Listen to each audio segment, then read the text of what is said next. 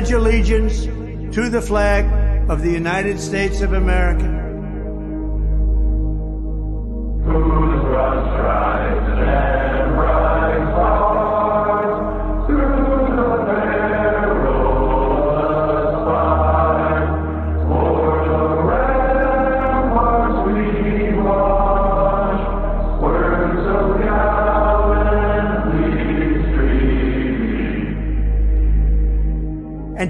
Republic for which it stands,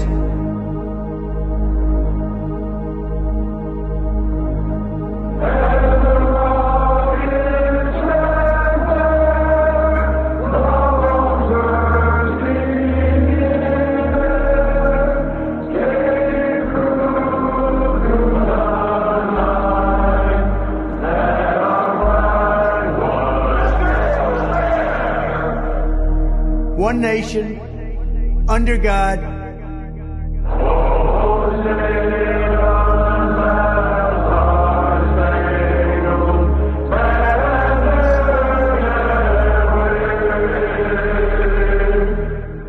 indivisible, with liberty and justice for all.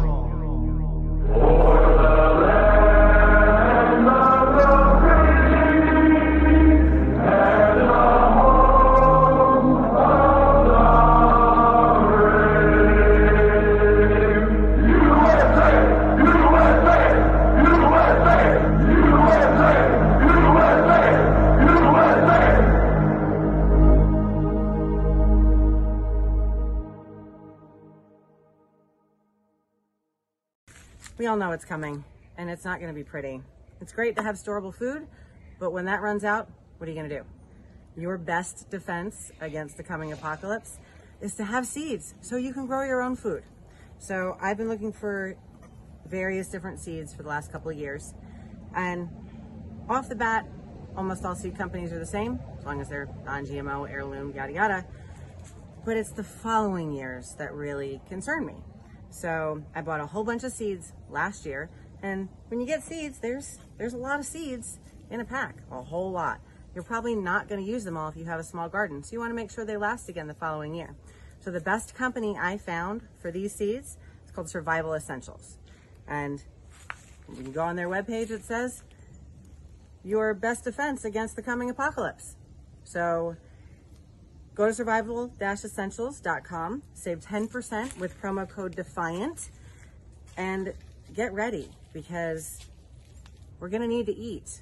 And I don't know about y'all, but I don't trust the food in the grocery store anymore. I don't trust it unless I can plant the seed with my own hands and watch it grow with my own eyes and know where it's coming from and feed it to my family. So survival-essentials.com, promo code DEFIANT, saves you 10%. It's time to resist.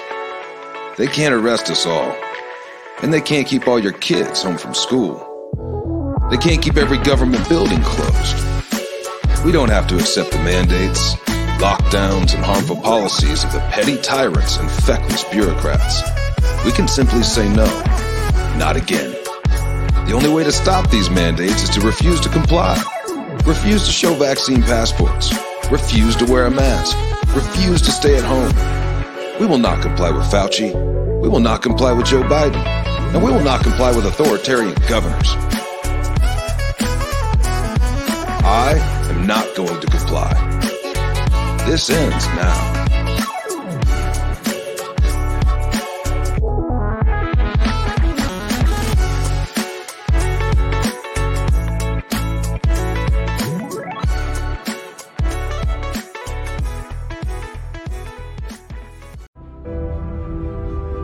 I am a soldier in the army of my God. The Lord Jesus Christ is my commanding officer. The Holy Bible is my code of conduct. Faith, prayer, and the Word are my weapons of warfare.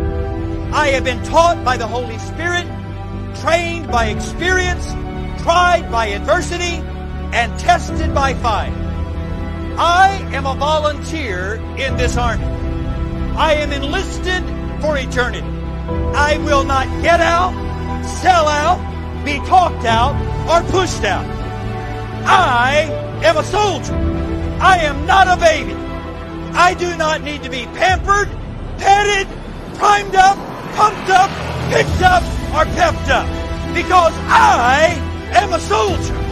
No one has to call me, remind me, write me, visit me, entice me, or lure me because I am a soldier. No one has to send me flowers, gifts, food, cards, candy, or give me handouts. I do not need to be cuddled, cradled, cared for, or catered to. I am committed. I am a soldier. I cannot be discouraged enough to turn me aside. I cannot lose enough to cause me to quit. I will win. I am more than a conqueror. I will always triumph. I can do all things through Christ which strengthen me. Devils cannot defeat me. People cannot disillusion me. Weather cannot weary me. Sickness cannot stop me. Battles cannot beat me. Money cannot buy me. Governments cannot silence me. And hell cannot handle me. I am a soldier. Even death cannot destroy me. For when my commander calls me from this battlefield, he will promote me to captain and then allow me to rule with him. I am a soldier in the army. I am marching. I am claiming victory. I will not give up. I will not turn around. I am a soldier.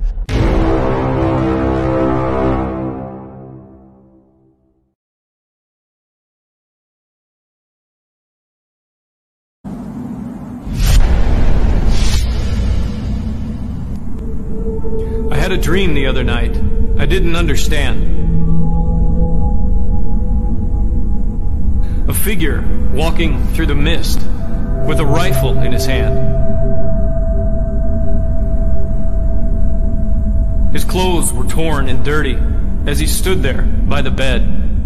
He took off his three cornered hat and speaking low, he said, We fought a revolution to secure your liberty. We wrote the Constitution as a shield from tyranny. For future generations, this legacy we gave to make you the land of the free and home of the brave. The freedoms we secured for you, we thought you'd always keep. But tyrants labor endlessly while your parents were asleep.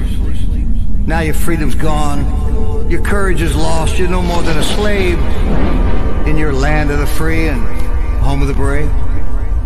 You buy permits to travel, permits to own a gun, permits to start a business or build a place for one. On land you think you own, you pay your yearly rent. But you don't have a voice in saying how that money's spent. Now your children attend a school that doesn't educate, and your Christian values can't be taught according to the state. You read about your current news in a regulated press and pay more taxes than you owe to that thing called IRS. Your money's no longer made of silver or gold. You trade your wealth for paper so your life can be controlled. And you pay for crimes that make your nation turn from God in shame. Now you've taken Satan's number and traded in your name. You give your government control to those who could do you harm so they could padlock churches and steal the family farm and keep the nation deep in debt while putting men of faith in jail and then harass your fellow countrymen while your corrupt courts prevail. Your public servants don't uphold the solemn oaths they've sworn. And now your daughters visit doctors so their children won't be born. You send guns and artillery to foreign shore, and then you send your youth to slaughter fighting other people's wars. Could you regain the freedoms for which we fought and died, or have you lost your courage and your faith to stand with pride? Are there no more values for which you fight to save? Or do you wish your children to live in fear and be a slave? Then people of this republic, it's time to rise and take a stand. Defend the Constitution, the supreme law of your land. Preserve your great republic and every God-given right. And let us pray to God to keep that torch of freedom burning bright.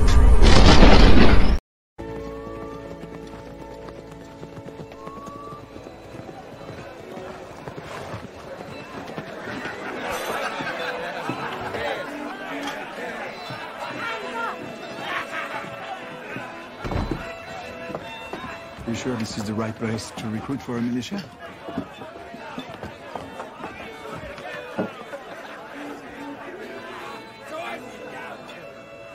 God save King George!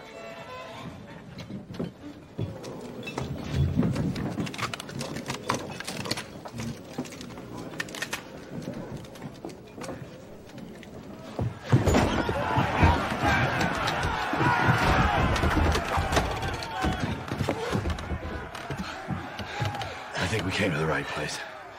Broadcasting live from the lines of Patriot Control America. You're listening to the Patriot Party Podcast. Now, on the show. The chair is against the wall. The muskrat jumps over the berm. This is your last chance. After this, there is no turning back. You take the blue pill, the story ends. You wake up in your bed and believe whatever you want to believe. You take the red pill, you stay in Wonderland, and I show you how deep the rabbit hole goes. Remember, all I'm offering is the truth, nothing more.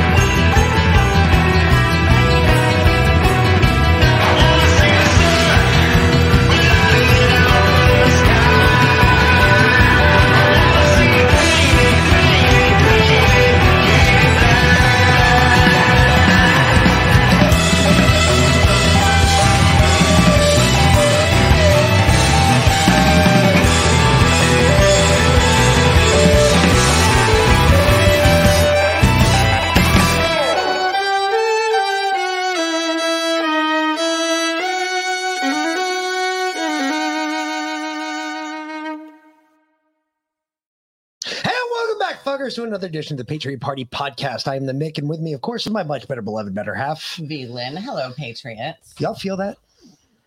What's that? Just that Yes. that other boot getting ready to come crashing down, the Yes. other foot that's ready to come flying through the fucking ceiling like somebody's falling through your fucking roof. Yeah, that's that's where we're at. I got a sick chicken, so well, injured chicken rather, that I have to put in an Epsom salt bath tonight and doctor because we were cooking last night. I didn't get to put the birds up until late. I'd seen her the day before in the duck house after the uh oh I know you're antsy. That's why I totally interrupted you. I know. After the uh the dog incident. And uh she's still in there today, so I've got to pull her out and get her all cleaned up and put some neosporin on her. It looks like her wing got like half torn off, so she's she ain't moving much. So that sucks. So uh real life still exists. It's not all drama and war. Okay. all right, off to your drama and war. no, you said you, you know, you go ahead. You go ahead. no, it's all good. Go ahead. Go go on with your drama and war. It's all bullshit. Honestly. Okay, good. I will go ahead. I've been thinking about this all day because I had to, I had to paint my parents' laundry room, and Connor's car wouldn't start this morning. The battery was dead, so he took our truck. So my dad had to come and pick me up, and then drive me home, which was a lot of fun. But I was listening to Liana's show, and she had a lot of she was talking a lot about this, and my parents would come in every once in a while and ask me a question and this, that, and the other, and usually political. And I'd kind of give them the update on what was going on. And uh, I mean, I straight out told him, I was like, you know, we're we're like impending civil war right now, or uncivil war. My dad said, "Why do they call it a civil war? Then it's not civil." I said, "It's a civilian war. They want it to be a civilian war.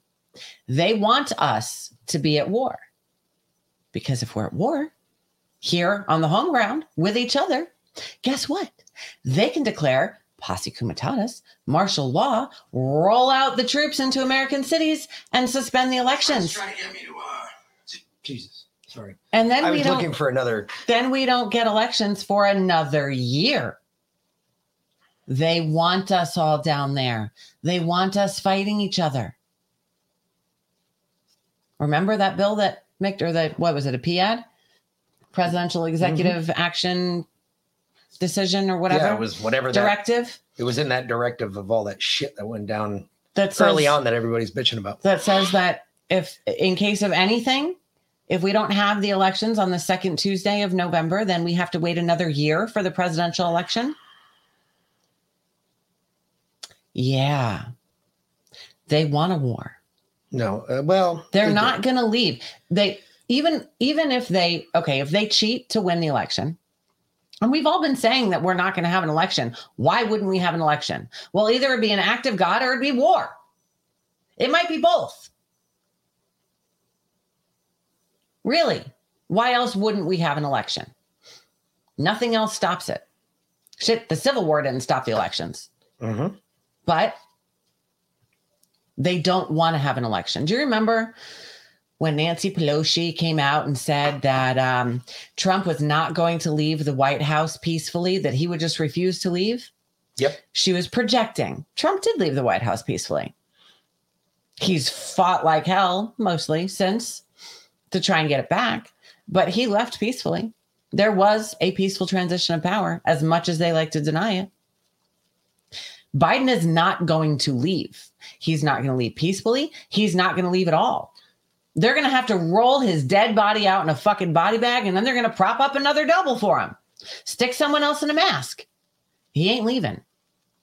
That's why we're not going to have an election because they're going to do everything they can to force a civil war so that they can make it so we don't have an election. Well, then it's guaranteed that we're going to have a civil war. Do me a favor, bring this clip up Okay. right here. You see what I'm pointing? You see the one I have in my hand? Yeah.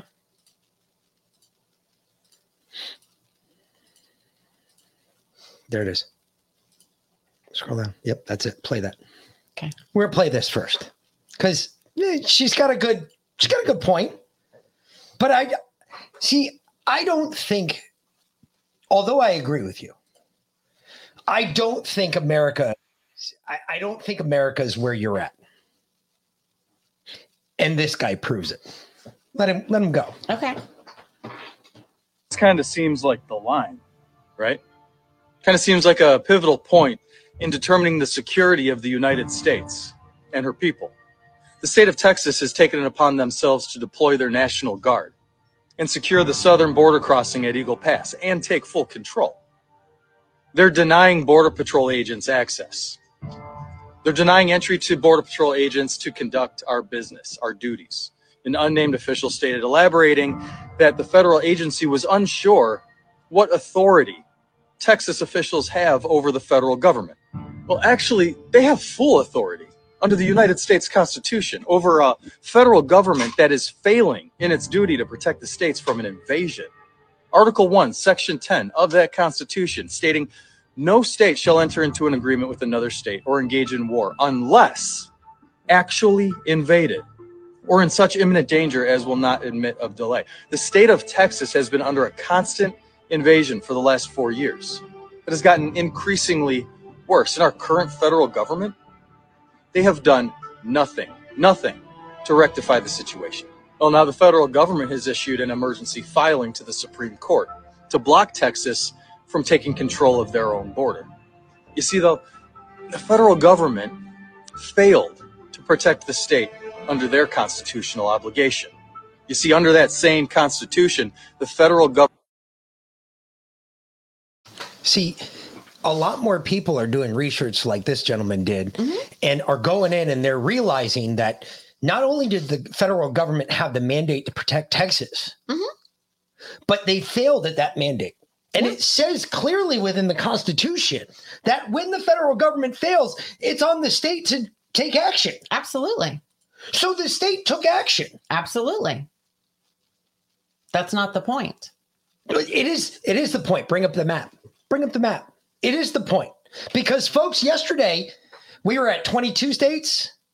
Today we're at 25. We're at a complete middle of the road. No, we This- were at- yeah, we're at yeah, we were 22 at states 22. last year, last last night. Tonight we're at 25 states. It is right middle of the road, this bitch. Guess Texas what? makes 26, actually. It falls down party lines. Every red state has a red state governor.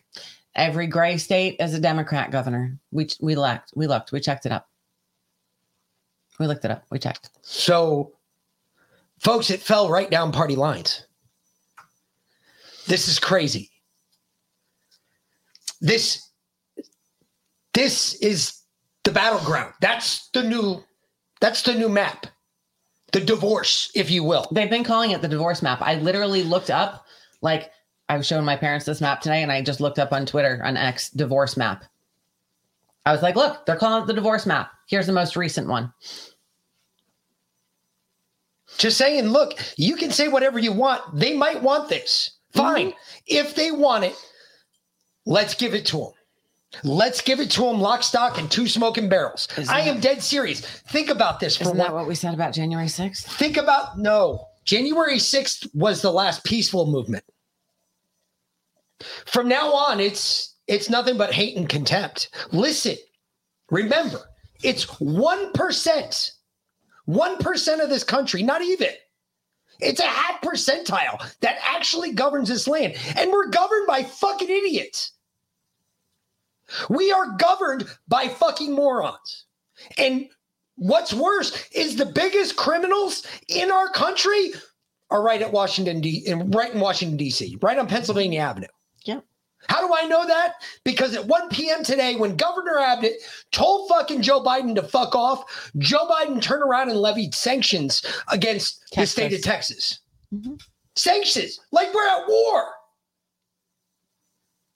He hasn't pulled out the F 16s yet, but that's He pulled coming. out he pulled out the LNG fucking shit. No, when you cut off one of the primary ways that Texas makes money, and he did it to Texas folks, he can do it to anybody. He can do it to any state in the union. He's claiming it's for climate change. He's full of shit. One day, one hour, one hour after Texas blew past, he cited. Please. Actually, it was eight minutes before. Oh, it was. It was 11. Uh, no, it was an hour and eight minutes before. Yeah, it was 1 p.m. Uh, Central? Central time. hmm So it would have been like two hours before. Yeah. 2 p.m. our He, time. he knew. My administration is pausing pending decisions on new liquefied natural gas exports. During the pause, we'll take a hard look at the impact of exports on cost, energy security, and climate change. The existential threat of our time. We're committed to getting this right. You know, my dad was really was he, did, Mhm, he didn't make mhm. the connection, but he was Mhm. very upset about this because he was an energy engineer, and he was like, you know, I looked it up. He goes, you know that 39% of the energy consumption in this country is natural, gas. Liquid natural gas. He gas. was like 14% is um petrol. is coal and and oil and whatever, you know, 20 something percent Is nuclear. um is nuclear and then some was uh um renewable energies. Okay. So like solar Man, and sol- solar and hydro was like that six shit's all was like was like Maybe the 6%. hydro. I could see the Yeah. hydro, but the solar, no. We haven't Um, we haven't gotten that good with solar yet figure that shit out. So, uh, but he was he was like, this is he's like, this is really bad. He's like, they're cutting off gas to a huge swath of the country. Well, remember- something that doesn't work, and he didn't make the connection. Why why didn't you why didn't you sit there and say, well, you're a lawbreaker? Why didn't she tell him that? Why didn't she say, hey, you and you and your, you and mom are lawbreakers? You have a gas stove. Uh-huh. well, they're not You- lawbreakers yet. You're a lawbreaker. You you're fucking. This is the problem. It's people like you is the problem. I uh-huh. would have. Oh ah, man, I would have gone the fuck off. Well, yeah, but um, so Simon Ateba, who's the uh, the reporter that always gets on under KJP's skin, not literally, obviously, but breaking Governor Ga- Greg. Never know. it's true. Governor Governor Greg Abbott of Texas slams Biden for freezing liquefied natural gas exports. Writes Biden's decision to freeze LNG exports threatens Texas and America. This reckless decision is a gut punch to the hardworking men and women in the energy energy industry. It could also cause some countries to rely upon dirty coal as opposed to cleaner burning natural gas. No, fuck them. Hey, hey, look, Biden. Biden is doubling down on this. He is. This is Biden. This is nothing. This isn't us. This isn't the people. This isn't the elites. This is Biden. Biden's too much of a moron to see the writing on the wall. Okay, we got way too many. You see all the states that stood up. You already know that this thing is fucking. it- when you see 25 states just stand up and say, fuck you, no, we're not. Mm-hmm. We'll help you out. And they start sending shit to Texas. Come on. Get real, folks. You, you know where this is going. Well, uh, yeah, we do. So, a former FBI agent releases an alarming and mind numbing memo. And I'm going to read the whole thing for you here, if I can. Uh, You're just going to keep going No. back and forth. You're not going to be able to do that from here. All right. You're going to have to get real close and read it. January 17th. Uh, this is to Mike Johnson, Chuck Schumer, Mike Turner, Mike Warner, or Mark Warner, Mark Green, Gary Peters, all honorable, blah, blah, blah, whatever. Yeah, they're chairs of the Yeah. committee, uh, Okay. Homeland Committee on Government Affairs and Yep. Yeah, yeah. Intelligence and Speaker of the House, Majority Leader, uh, House Permanent Select Committee on Intelligence, Senate Select Committee on Intelligence, Committee on Homeland Security, Senate Committee on Homeland Security and Governmental Affairs. Subject The United States is facing a new and imminent danger.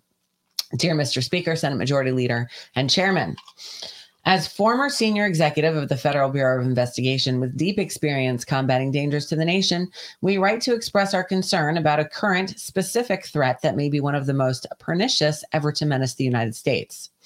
The danger arises from the nature of the threat itself. Wars and espionage and bombings and riots are sadly familiar delivery systems of instability, intimidation, and insecurity.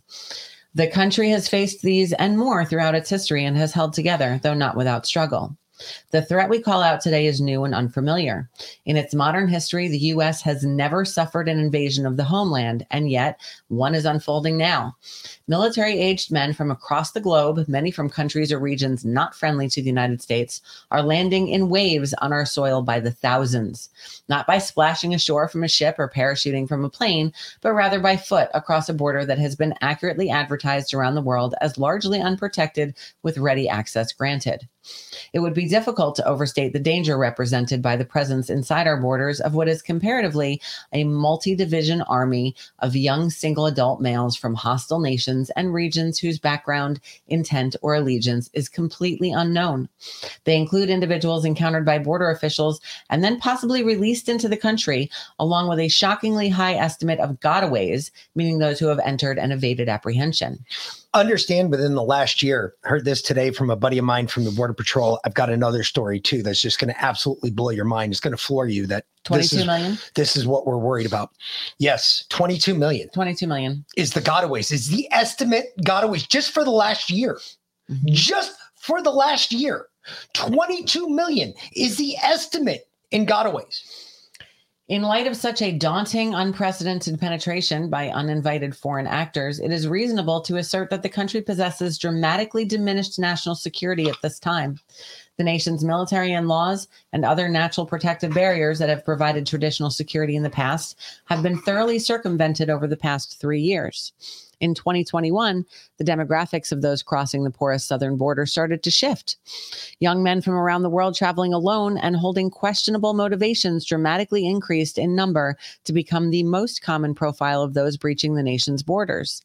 A startling number have been found on the terrorist watch list or are from countries designated as state sponsors of terror, distinctly unfriendly to the United States. This is particularly alarming in light of the Hamas terror attack on Israel last October 7th. Those of us who have fought terrorism know that historically, successful terror attacks invite mimicry. We know as well that terror leaders intentionally cultivate throngs of young men possessing a certain easily manipulated personality type to carry out atrocities. It is stark to say so, but having a large number of young males now within our borders who could begin attacking gatherings of unarmed citizens in imitation of 10 7 at, at the behest of a foreign terror group must be considered as a distinct possibility. We would be remiss not to call out this potentially grave threat in the most direct terms. The warning lights are blinking. And yet, this very real concern does not seem to be getting the focus it logically deserves. The director of the FBI has correctly assessed an elevated threat level since 10 7, but relatively little discussion has followed highlighting unsecured borders as a significant cause of this increasingly dangerous environment. It is a troubling concern that needs illumination, not avoidance. Any violation of the nation's immigration laws increases risks, but the surge in numbers of single military aged males descending upon American cities and towns is alarming and perilous. Additionally, they are not just from terror linked regions, but from China and Russia as well, hostile adversaries of the U.S. with aspirations to devastate national infrastructure. For these reasons, elements of this recent surge are likely no accident or coincidence. These men are potential operators in what appears to be an accelerated and strategic penetration, a soft invasion designed to gain internal access to a country that cannot be invaded militarily in order to inflict catastrophic damage if and when em- enemies deem it necessary. This new reality, this never seen before threat, deserves greater attention. The borders need to be secured against these young men, and those already here illegally must be identified and removed without delay. This will take coordinated, cooperative efforts of the FBI, Department of Homeland Security, and the rest of the intelligence community to achieve. We encourage these actions and much greater congressional attention to this threat. The country has been invaded, an invasion that will continue as long as the nation's enemies perceive it will be tolerated. Until it is stopped, the United States is extraordinarily less safe and secure.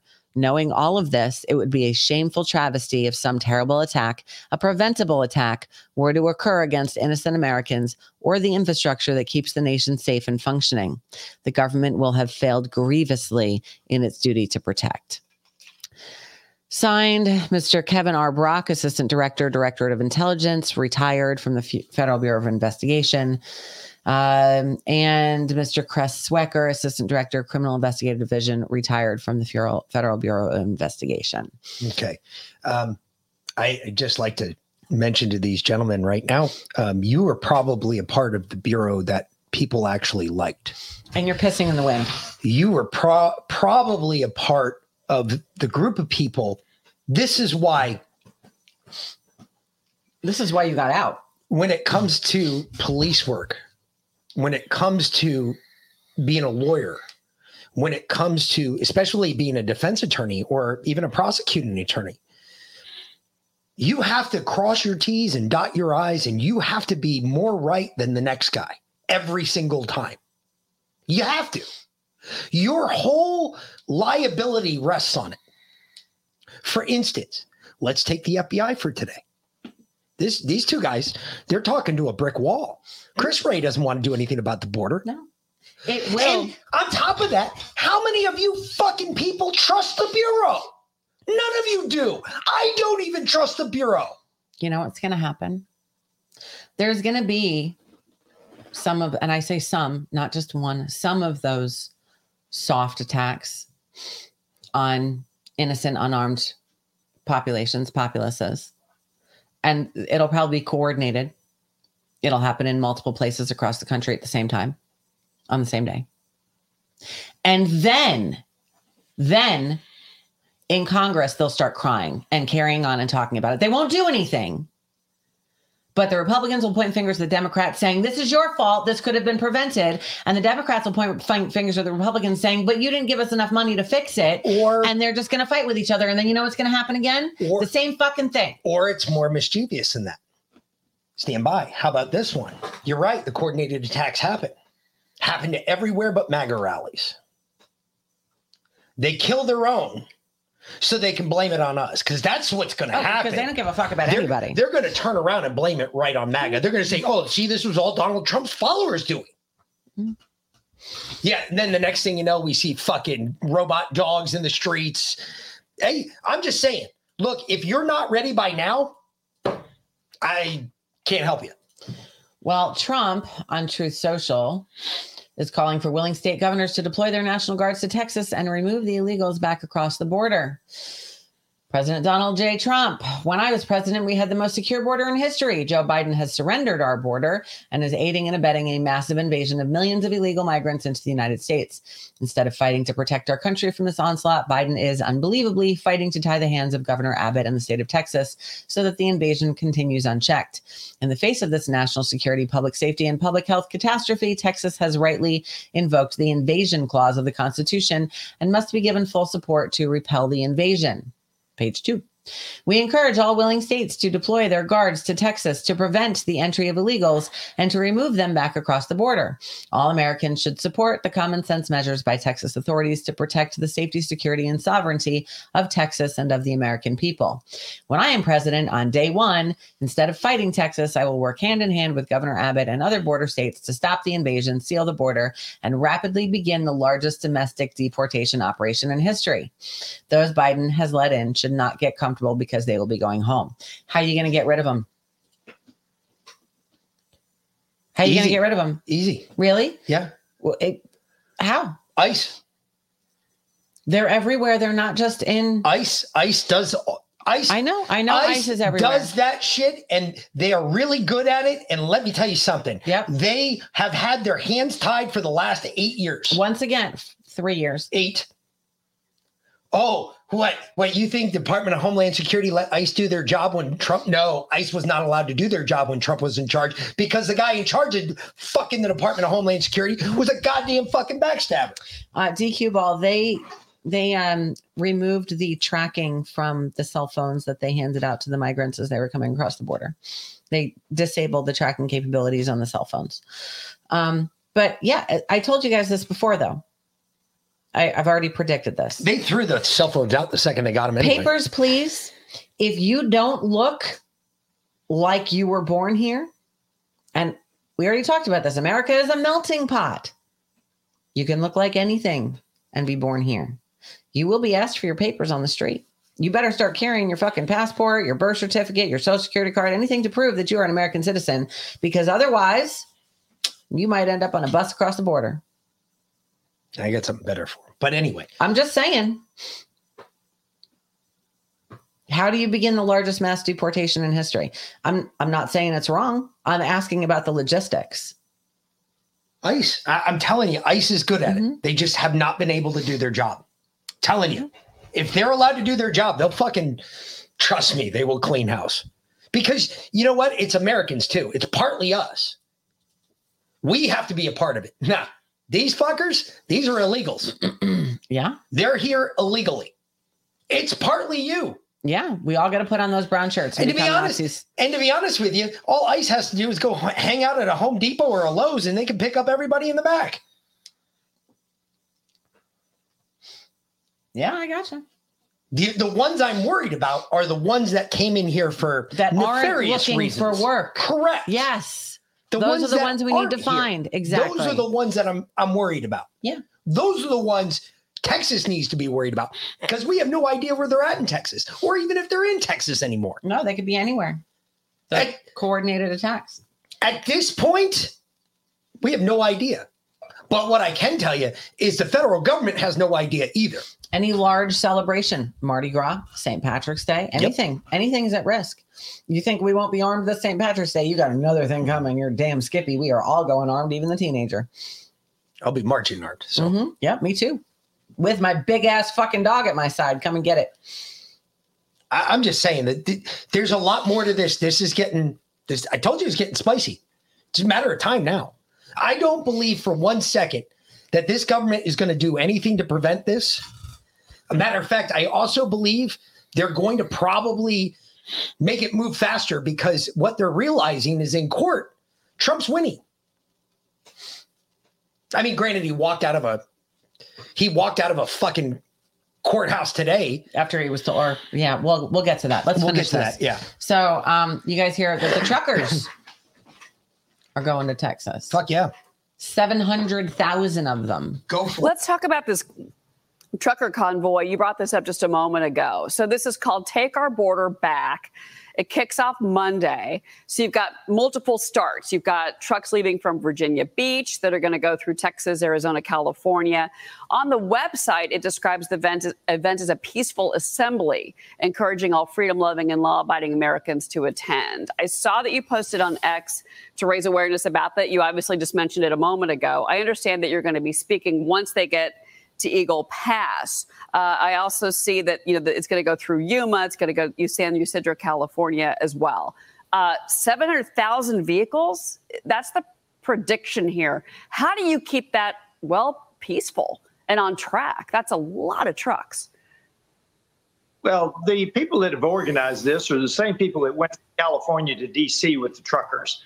Uh, I understand we're going to be joined by Canadian truckers. So these people uh, are committed to a peaceful demonstration that we've had enough. The American people have had enough. We're demanding that the Biden administration do its job, enforce the laws on the books, uh, and secure our border. Eight million people during the Biden administration. Uh, that's more than the population of Ohio. Uh, this is the time for us to rise up as the American people and demand that our president do his job. Uh, this should be a peaceful movement of the American people, joined by other uh, nations if they want to come. This is the Canadian farmers, uh, truckers. This is the German farmers. This is the French farmers. This is the Dutch farmers. This is a movement well beyond the United States that people are simply tired of the overreach of their federal governments, and we're pushing back. Now is the time. My dad asked, "What are seven hundred thousand truckers going to do at the border?" I said, "I don't know. Maybe they'll just line their eighteen wheelers up one after another, ass to toe. Say no, you ain't coming across. You know they all got shotguns in their trucks. Fuck it, shit. Line up 700,000 18 wheelers on the border. Let's see them come through. Actually, just saying. Let's see Border Patrol try and get anywhere near Eagle Pass. You're going to have a hell of traffic trying to get through there, especially if a truck breaks down right in the middle of the road and cuts off. Oh shit, my truck broke down, bro. Sorry, I can't can't move it. Doesn't work. Damn. Yeah, what kind of supplies though, Ben? That's the question. Well, no, because these are these are uh, no, the, these guys are Patriot truckers. Stop. I know. I hope they go with the right supplies. I- Exactly. travel properly, people. I always keep protection on me. Nine millimeter, semi-automatic. That's all you need. Telling you, it's coming. It's really coming, It- y'all. it's right around the corner. It's like sparking. Sparky, we're in here. He would say it's very sparky in America right now. I don't know if I want to be there. Yeah, Sparky's mad at us. So Yeah, you'll have that. I don't give a fuck. And that's the angle. All right, we got a Fox News alert. Donald Trump is urging states to send their National Guard members to Texas to help Governor Greg Abbott in his standoff with the Biden administration to secure our southern border. Joining us now is Texas Lieutenant Governor Dan Patrick. Governor, um, I've already gotten text messages from people who are concerned and hearing that that this is just what Biden wants. He wants something to trigger something that will end up, you know, ending up in some type of violence involving states versus the federal government. Are you concerned about that given how this is changing? Before Dan Patrick goes here, because she took on, Laura Ingraham took on your role there. That was last night Mm-hmm. prior to sanctions being levied against Texas. That was last night. I would have agreed with you last night had you said that last night. But now, but now that sanctions have been let, no, fuck this, no, nope, no. He wants. You're damn right. I know. He wants it. I know. Fine, let's give it to him. I I'm at that point. Look, I didn't say we shouldn't give it to them. I'm just saying we're playing into their hands if folks, we do. we play fuck around and find out every night at the end of the show. Mm-hmm. It's about time we start living up to that motto. See, here's fuck around and find out. He's fucking around right now by levying sanctions against Texas. Now he's going to find out in a major fucking way. Because nobody fucking likes this old bastard. Nobody fucking gives a shit about this old codger that's living up there who's making these rash decisions with medial thought. And he's a fucking moron to boot. So here's the continuation of my thought, of my argument. They do want a war. They want a war to suspend Posse Comitatus or to suspend the Constitution, to take over, to suspend the elections. My question is do we want another election? Yeah, but I don't want one with the current rules that are in place. I'd rather go ahead and wipe everybody Do out we and we just go ahead and start it another again. Election in the same system that we have been slaves to our entire lives. Do we want that? Buried in this, abs- I believe in this, yes, because I believe this. If we follow this, we actually follow what's written here, it will guide us for another five, seven, eight, nine hundred years. Easy. The problem is we've never followed what's in here. We've always added to it. We've tried to make adjustments to it. No, we've never followed what's in the Constitution. So you do not want another election in the system that we've been slaves in our entire lives. Correct. How do we prevent it? How do we change it? We let everybody know if this happens again. Well, we got to make, we have to make this lesson the most brash. Fool me once, shame on me. Fool me twice, Twice, shame, shame on, on you. you. And now you get to pay the price. They fooled us our entire lives. When does it become fuck you, not just shame on you? Okay, well, now you're going the other way. Now you're going to where I was. Am I? Yeah. Or was I always there? Fuck you. Let Dan Patrick talk, bitch. Playing fucking the fence like a hero over here. I'm on one side. No, I'm not on the other. Nope, I'm on this side. No, back on the other. Would you make up your fucking mind already? Holy shit. I'm not concerned, uh, Laura. The biggest mistake the Biden administration could make would be confronting law enforcement or our military, our National Guard at our border, at this park, when we're actually doing the job that the American people want. So if they come down and create a situation, all of America already knows now, they will clearly see that the Democrats are willing to take on a state that is operating under the, our constitutional right to protect our people and protect. Protect. Yes. I agree. I agree. Enact it. They did. When tyranny Awesome. becomes law, rebellion becomes duty. It. Tyranny just became law. Rebellion is now our duty. You wanted to see tyranny and, and everybody wanted to see tyranny in right in their face because they didn't believe it was happening before. Now you have a president supposedly in charge of a, a republic, a democratic republic. And this republic, this president just elected to say, yeah, no, we're not going to do any more LNG. We're not going to do that. Now, all, all you people that have um, this is tit for tat. That's all this is. Texas said, fuck you. Joe Biden turned around and said, watch this now. Okay, now I'm not going to sell any more of your LNG. How can this be? Nobody's talking about this on the news tonight. Nope, I already watched. Nobody's talking about it. Nobody's saying that this is a sanction. No, they're just saying that, well, Joe Biden did it for the environment. No, this is a sanction directed against Texas. Just because Joe Biden said it wasn't Texas doesn't mean it's not Texas. Texas is the larger outproducer of freaking LNG in this fucking country. How is that not a shot against Texas? And Texas doesn't believe it either. Yep. Thank God. These are the people of Texas. This is not Patriot Front. They're not wearing masks. They're not wearing the Fed uniform. These are all people dressed in their own clothes, in their own hats, carrying the American flag. The people of Texas are standing up. These are my people. And this is my land. This is what we pray for. And this is God's plan. If you ain't from here, these are my people. That's a lot of people. Thank God. I'm glad somebody is. Fuck. The rest of us need to. We'll see. For energy, what happened to energy?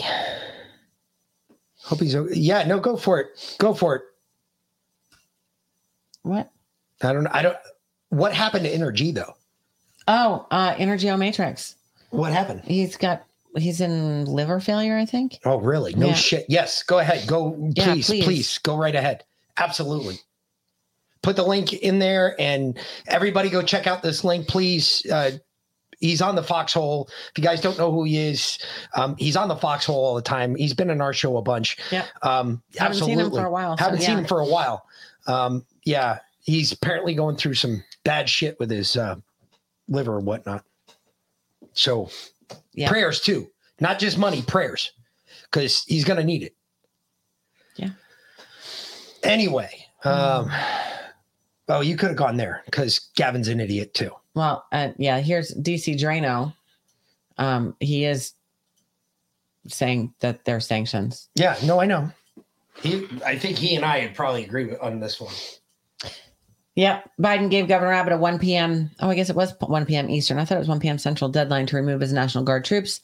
Abbott refused. So Biden issued punitive sanctions against Texas by pausing liquid natural gas development opportunities, which will directly hurt the Texas economy. This is not a coincidence. This is how evil Biden is. He is suffocating Texas jobs because Governor Abbott is protecting our border. Yep. From the New York Times. So And notice there's, if you go down the New York Times clip there, there's nothing about Texas in there. No, it's about climate. Yeah. And the economy. Yeah. Because I thought our economy was great. Yeah. I thought everybody told us that the economy was great. Yeah. um Yeah, and this is more projection. So remember, we, we're big on the projection thing. Whatever the Democrats tell you, 90% of the time they're doing. It. If they say that MAGA is doing it, 90% of the time they're doing it. Mm-hmm. Here's another perfect example of what they're doing that, and trying to blame us for it. Always. They won't touch it. They don't want to solve this problem. They want to use it for political purposes. And again, I say this as a border state governor. No one has to introduce me to this issue. We're the largest port in the Western Hemisphere in the state of California. We live this. And I think it is a disgrace what the Republican Party is doing, what Donald Trump is doing. And this is hidden in plain sight. He sent out a tweet or some truth, whatever, saying, kill it. And these guys are so weak. How I did, it's so pathetically weak, this Republican Party. And the new speaker said, Oh, yes, sir. What else would you like us to do? We don't care about America. We don't care about our freedoms and liberties. We care about politics exclusively at the expense of the American people because all we care about is winning for winning's sake. That is shameful. All right, back with me from South Carolina. And that's all your party has done since the beginning. So I'm confused as to what you're talking about, Gavin, because They have no problem killing all of us. what you're talking about is what the elites do. Again, look. All right. So I got a phone call today from my buddy that's a uniform division Secret Service guy. He showed up at work this morning to a memo on his locker. And the memo on his locker was a new memo about when you're in civilian clothes while on duty. Get this the Secret Service is so concerned about protection of the president and digni- dignitaries. They put out a memo to everyone in the Secret Service this morning that said you are not allowed to wear a red tie anymore while on duty while standing post. What? Yes. Because the other day, there was one of Trump's Secret Service agents that was walking out of the courthouse with him, and he was photographed with Trump wearing a red tie, and he was wearing a red tie. So they're saying, well, it's shows that you guys are supporting the former president. They're supposed to be supporting the former president. They're his Secret Service detail. That's what they claimed. So, in the Secret Service now, you're not allowed to wear a red tie. Hmm. That's what they're worried about. Hey, DJ, if this is true, if this is real, which I know it is because my buddy's not going to lie to me, he showed me the fucking memo. DJ, if this is real, you are no lo- you can no longer be protected by these people. You're going to get hurt. You're going to get killed. If you let these people protect you, they're going to kill you. If they're worried about a fucking tie, meanwhile, your threat level is above a million, and they're worried about a fucking tie, are you fucking serious? It's all optics. This is like, so we were back at camp when I was in Afghanistan, one of the times I was deployed there. No bullshit. We had this colonel who was on our compound. I looked just like this. No shit. I had a beard down to here. Actually, I had rubber bands in it. I had a rubber band at the bottom. And but, but it was brown because I used to send them beard yeah, dye. I dye the shit out of it. Yep. Because Afghans never seen anybody with blonde hair before. It's really weird. They get flipped out when they see you. But so I, I dyed my my beard dark colors. Anyway, so we were sitting there, and this colonel was on post. We got fucking lit up. Dudes tried to jump the wire and shit. Came in shooting. Fucking our our our guns engaged. I fucking grabbed a gun. Mind you, I was in flip flops, cut off fucking BDU pants, and a t shirt that I had cut down the sleeves off of. And I had sunglasses on my head. And I went run into a gate. I grabbed my body armor, went running to a gate, started shooting back, all this other shit. We came walking back. We're having a grand time. We're all laughing and joking about it. And this fucking colonel goes, What are you doing? What type of soldier are you? Standing there in shorts and flip flops. It's like, I'm sorry, sir. I didn't have time to go on and put on my fucking dress. Next time I'll remember the pumps. And I walked right around him. And we had just gotten back from being out in the woods for like three days. And this cocksucker had the balls to say that to me. And then he got pissy because I fucking went off on him. And then our team captain stepped in and was just like, let him go. He'll probably kill you in your sleep. So just let him go. Granted, that colonel was gone by the next morning, but it was fucking hysterical. But that's the shit they're worried about. They were worried about me and fucking cut off shorts and a cut down t shirt, killing bad guys, just like they are with the Secret Service in a red fucking tie. Are you serious? This is where our country's at. Oh, I got a better one though. Go to the Navy one. This guy. Did you get this guy? Yeah. I think he did. Because I want you guys to see this too. This this absolutely made me lose my. You got it right. She's right on top of it. And tonight she's fucking batting a thousand. This made me go absolutely batshit crazy sideways. I mean, well, it is the Navy. What kind of standards do they have anyway? They used to have a harder standard to get in than anybody else. I know. I'm teasing. You had to have, I'm about to call the United States Navy. You're going to want to hear this conversation. America's Navy, this is Petty Officer Adam. Hey, Adam, this is Cody. I'm calling from Washington State. Hello, Cody. I am in Oregon State. Yes, I just heard on TikTok that you guys are no longer requiring GEDs or high school diplomas. Is that true? Will do, senior. You still there? Yes. Okay. So the new work. So yes, apparently it is. That is correct. Uh, the, but the caveat to that is you have to score 50 or above on the ASVAB. All right. Well, thank you for clarifying that. Looks like we're going to war. Well, thanks for thanks for giving me information. Oh, well, let's hope not. But uh, thanks for giving me some information. So I appreciate it, and I learned a little bit. So uh, good to go. Yeah, if you get any more questions or anything, reach out to us. Okay. I appreciate that. Have a good day. Straight from the horse's mouth. We're going to war. Hold the fu- wait a minute. You don't have to have a GED or a high school diploma to be a soldier anymore? Just in the Navy. I think it's been that way for the Army for a long time. No. Again, I'm teasing. Oh my God. Oh my this is bullshit. That's it. There's definitely no wrong hole in the You Navy know, anymore. Back in back in World War II. How in every well, World War One, World War Two, the Civil War, the Revolution. Then they didn't really, you know, if you could hold a gun, you could fight the Revolution. But when they put in standards, they said, you know, you had to be a certain age to fight. Kids would get around that any way they could. You'd have 15, 16 year olds, 17 year olds stealing their older brother's birth certificates and signing up. That was even before we had standards.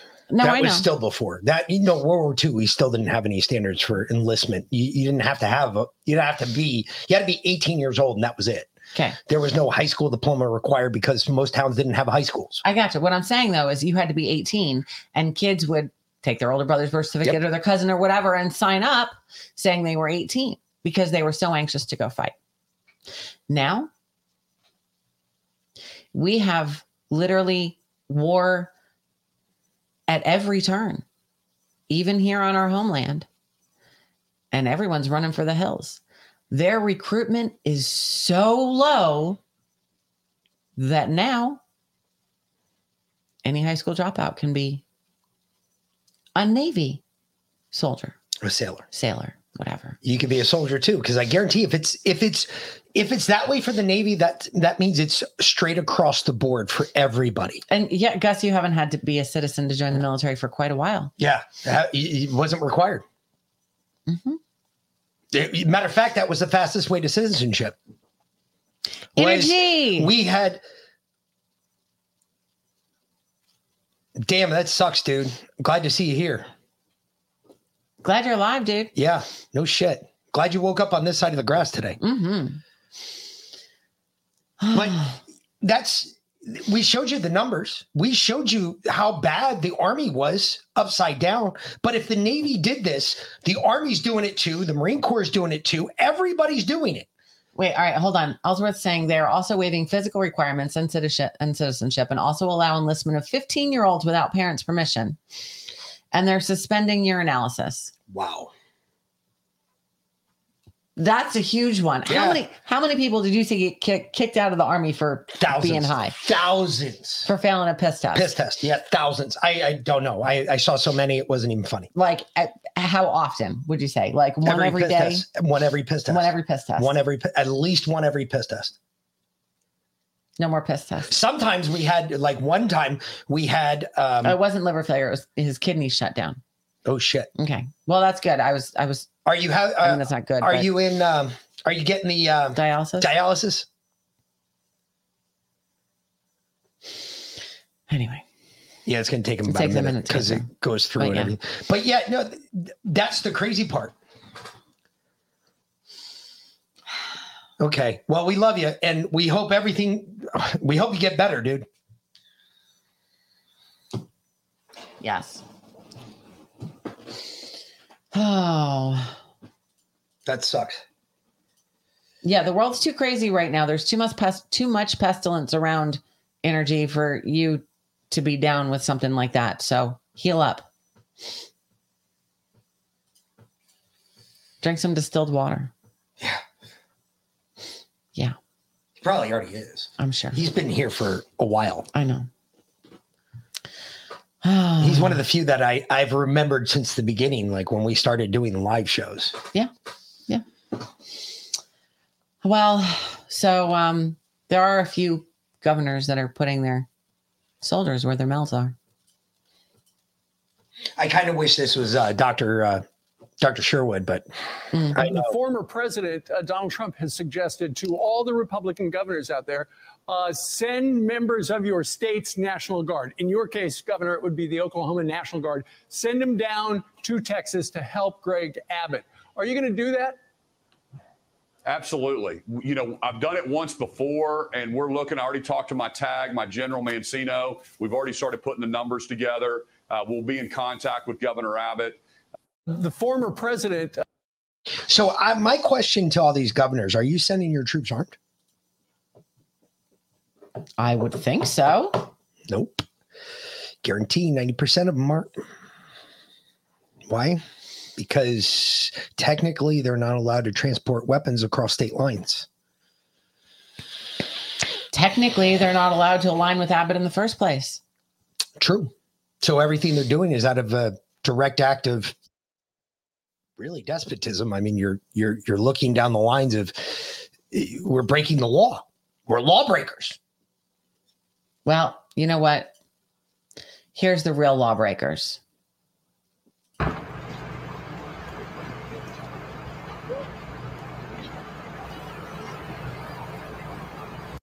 Yep. Cartel member right there. Yep. Coyote bringing his people across the border, bringing them to the wall, and then taking documents, taking pictures. Making sure that everybody knows that they got there. Yep. So he gets his money. He has to prove it to the car- cartel Cartels, leader. yeah. He's got to prove it to the cartel leader that he he got him to the border. That's it. He needs his money. He needs his money, so he's going to go back and get paid for Mm-hmm. dropping those immigrants off the border Yep. Exactly. or the illegals, because I refuse to call them immigrants because they're illegal. They're illegal. They're not immigrants. Period. They're illegal. Oh, but um is this real? Yeah, she did it today.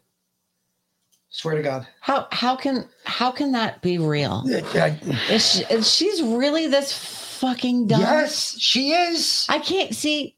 We're we're led by fucking idiots. It has to be an act. I don't think it is. Breaking. In response to Governor Greg Abbott, Representative Alexandria Ocasio Cortez calls on Americans to boycott Texas Roadhouse. You are not allowed to eat steak anymore at Texas Roadhouse because the name Texas is in the. Are you fucking kidding me? Folks, we are governed by fucking idiots. Look at the, the I don't know what else to say. I, uh, this is what she thinks is going to end this. How can you say that we're governed by sensible adults? Yeah, that i- is that a parody account? I have to wonder though, because yeah, I, th- I think the U.S. Ministry of Truth, Truth is a parody account. No, I, I think that's a parody account, but I, I definitely think that she said that because it wasn't the only account I found it on. I don't know. I mean, come on, she said this too. Yeah, well, she deleted this one. I She know. said this one in a tweet. This was in 2020 when she said, uh, Yep. It's vital that governors maintain restrictions on businesses until after the November elections because economic recovery will help Trump be reelected. A few business closures or job losses is a small price to pay to be free from his presidency. Hashtag keep us closed. May 20th, 2020. Mm-hmm. And then she deleted that one because, you know, you're not allowed to tell the truth on shit like that. I mean, that's honestly what's going on. Yeah. Yeah. One more time, the government is trying to make us believe something that is just not real. like um Bidenomics working. Okay, here. Here's a prime example of the government trying to make you believe something that isn't real.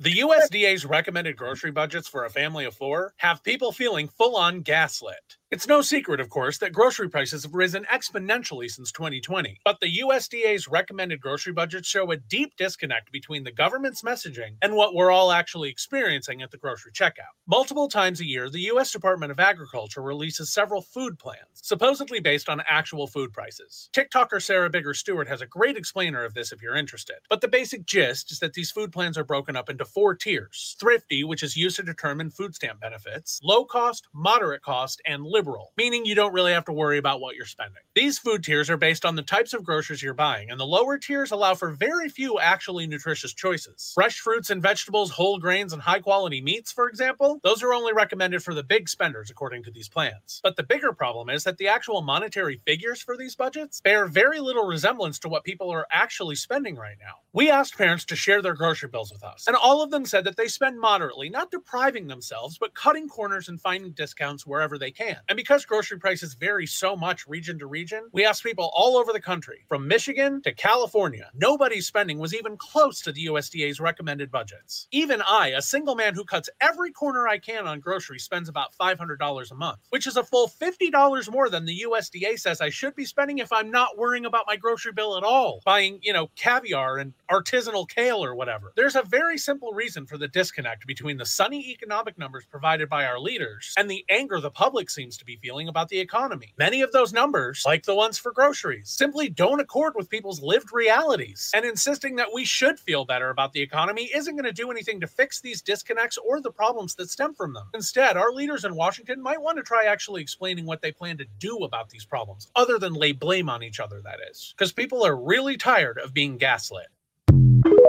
You know what I you know what I wish? Hmm. I can you all make a mental note of this? Because one of the things that in politics at least, one of the things I learned especially when I was in school was I learned that there is a when when you go back and you look at presidencies over time and you look at democratic presidencies, right? There's this upheaval where people are always pissed when Democrats are in charge. Mm-hmm. Money is always tight. Finances are always to the to the tilt. You go back to JFK's presidency. JFK's presidency, he spent his way out of three different wars. He spent his way out of them. He was probably about 15% of our national debt because we had no money when he was doing what he was doing. because we were already fighting a we were advising in a battlefield in Vietnam. Hmm. And then we were fighting there after Johnson took over, but he had spent so much money to keep us out of Vietnam and to keep us away from Cuba and Russia and everything else. And NASA, he was starting NASA all at the same time. He had spent so much money, he probably accounts for 15% of our debt. But every time under a liberal and every time under a Republican, it's kind of like ticks up. The only two Republicans that it never ticked up, George Bush and George Bush Jr. Well, they weren't really Republicans. So, bingo. You know, my mom was, uh, both my parents now, my dad told uh, my mom that they're putting up Michelle to run Big Mike, right? Big Mike! And I told them both, you know, Michelle Obama's a man. And I showed them the picture. And I even showed my dad the Joan Rivers um, clip. Clip, right? That happened. We played that Right. We played it many times, times, right? Where she says that, Yeah. wait, we've already had a training in the White House. Michelle Obama. But what my mom said to me is, it's killing me. She goes, I mean, I don't like her policies, but she's, I think she's really smart. I was like, Mom, literally, she She's a hates dude. white people. And it's not even a she. Stop calling it a she. It's a man. It's a dude. I know. I know. But then she said to me, she said, but I really just don't like Trump. He needs to stop tweeting. I was like, Mom, he hasn't tweeted in like three freaking years. Yeah. I said, You don't like him because the media has trained you not to like him. You liked him before, you knew him. And you never had a problem with him until the media told you that he orange man bad. But mom, whether you like him or not, I was like, you don't like him because he's a New Yorker, honestly. You don't like what he said, but he's a freaking New Yorker. You grew up listening to that. What's the problem now? So no matter whether you like him or not, that's not the point. He's probably the best president that we've had in both of our lifetimes. If you think about it, our lives were significantly easier under Trump. We all had more money in the bank. We all had more money in our pockets. We were not struggling nearly as well, nearly nearly, as as much. much. We were doing much better. We weren't. We were doing so much better. And she's like, she's like, oh, I know, but you know, it's uh, I'm, I can't vote for anybody anymore. I just vote against people. I said, Mom, that's what everybody does. When was the last time you voted for somebody in an election? Or did you just vote against the person that you liked less? I said, Mom, the problem with voting for the lesser of two evils is that regardless of who wins, you're still voting in evil. That's where we're at. Always evil. My mom doesn't even watch the news. My dad does. But always evil. And you can see who's been trained in that relationship. Obviously, not your mom, but your dad has, because he's the one that keeps spitting out these liberal talking points that are absolutely retarded. Yeah. Oh, I know. I know. But hey, you know, we heard um Taylor Lorenz bitching about this last night, crying about this. Here's something a little more um This I like. Yeah. Yeah. Glenn Re- Greenwald takes this apart. Uh, you're going to like this. I like it. I, I agree. And this will bring us right up to tribute. I agree with everything he says here, too. I think he's spot on with what he brings up.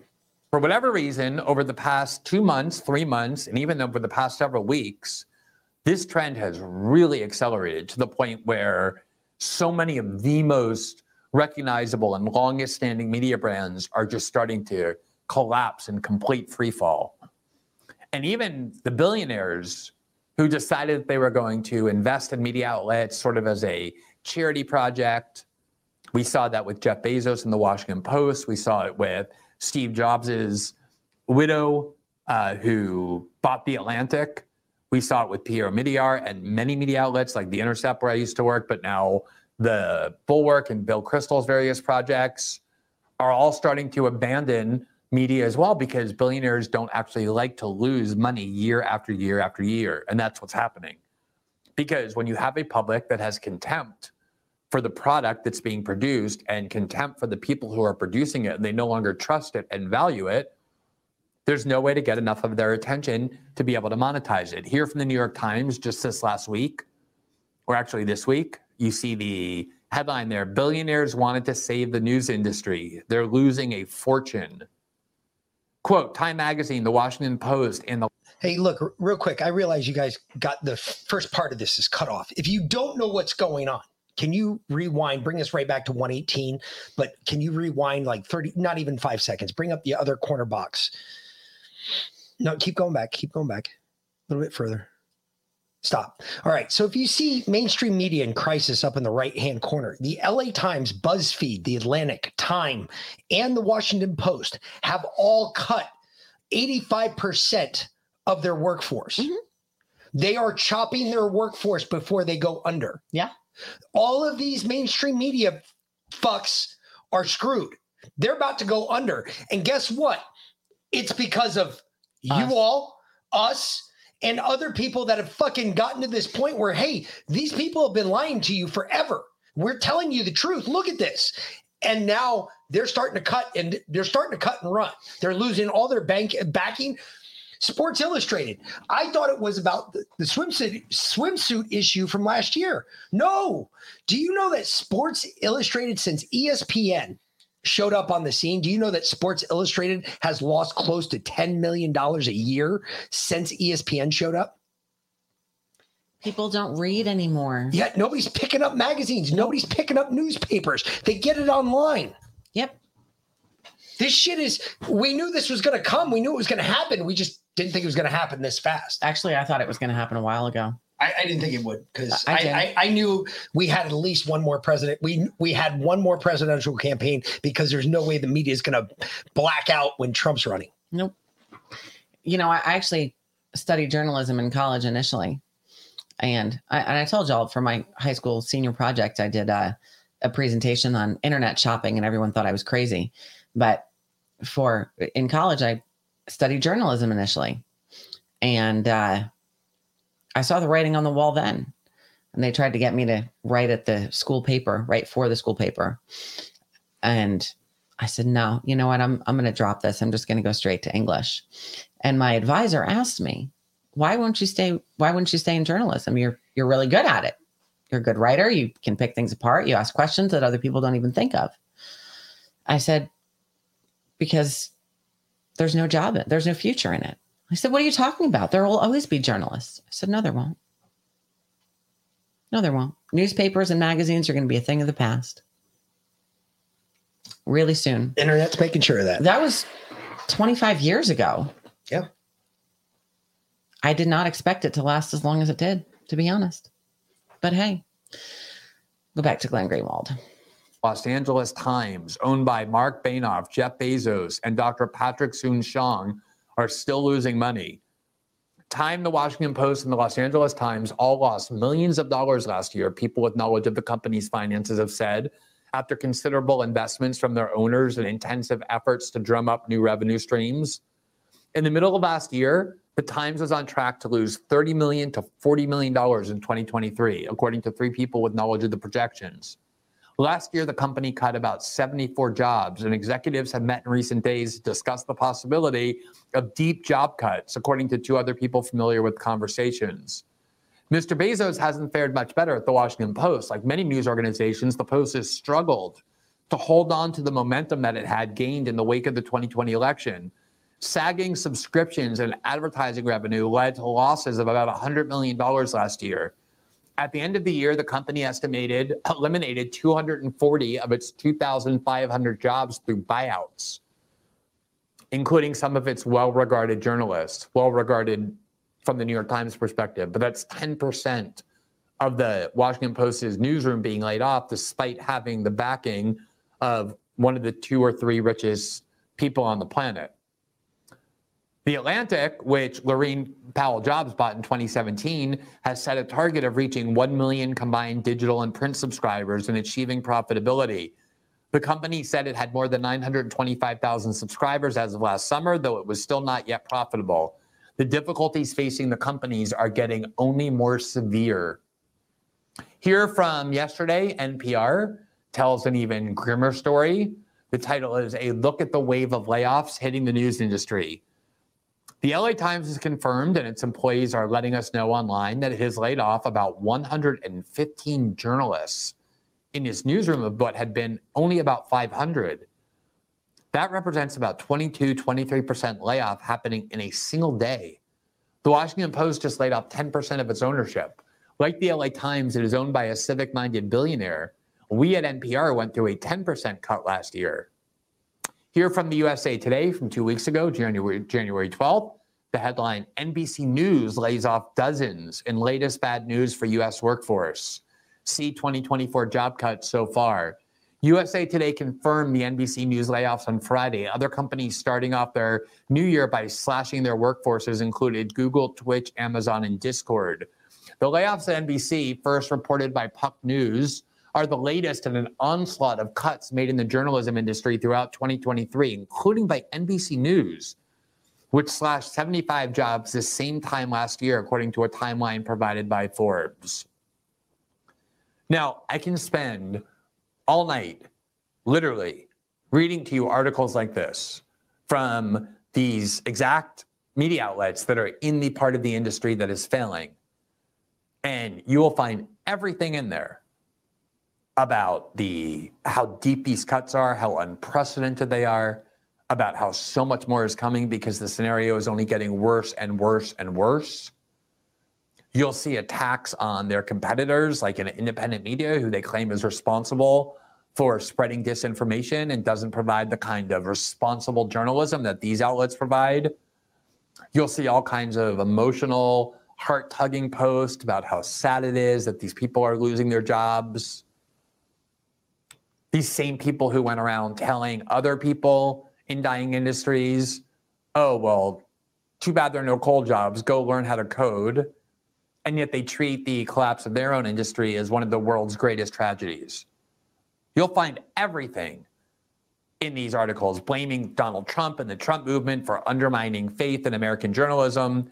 The one thing you will never, ever find, and believe me, I have been talking about this for a long time, so I look far and wide for any effort to find it is any kind of self reflection, any kind of effort on the part of the journalists who are in these failing sectors to ask of themselves, why is it that the kind of journalism I'm producing has no market? Why is it that the public hates me and my colleagues? That's a simple answer, Glenn, and I'm going to go ahead and give it to you. And if you lie, this is what happens. This is what, you know, all of these all of these fucking reporters can say whatever they want. Okay? But when the, when it comes time for the metal to hit the road, and it is, guess what? You're going to be called on the carpet for everything you said. So if you said go out and get your jab, let me tell you something. We're coming for you too. Oh yeah. If you said, "Oh, you you it's all because of you unvaccinated fuckers." Guess what? You're on the list too. MAGA terrorists. You're on the list as well. Just letting you know, it we're fair about it. We're coming to get we're coming after everybody who came after us. 24. And if you thought that this wasn't going to happen, Year of accountability. you are way wrong. Until then, You want to get high? That would be great. Yeah, Can I we agree. please? Yes. And we don't have to jump red pill tonight. so. Nope, no red pill. He You was, have it though, so. he was running a stream, so whatever. So we don't have to say goodbye to red pill tonight. So it's just us. So enjoy, folks. You got if it. you could smoke it, you know what time it is for the J Man. Mm-hmm.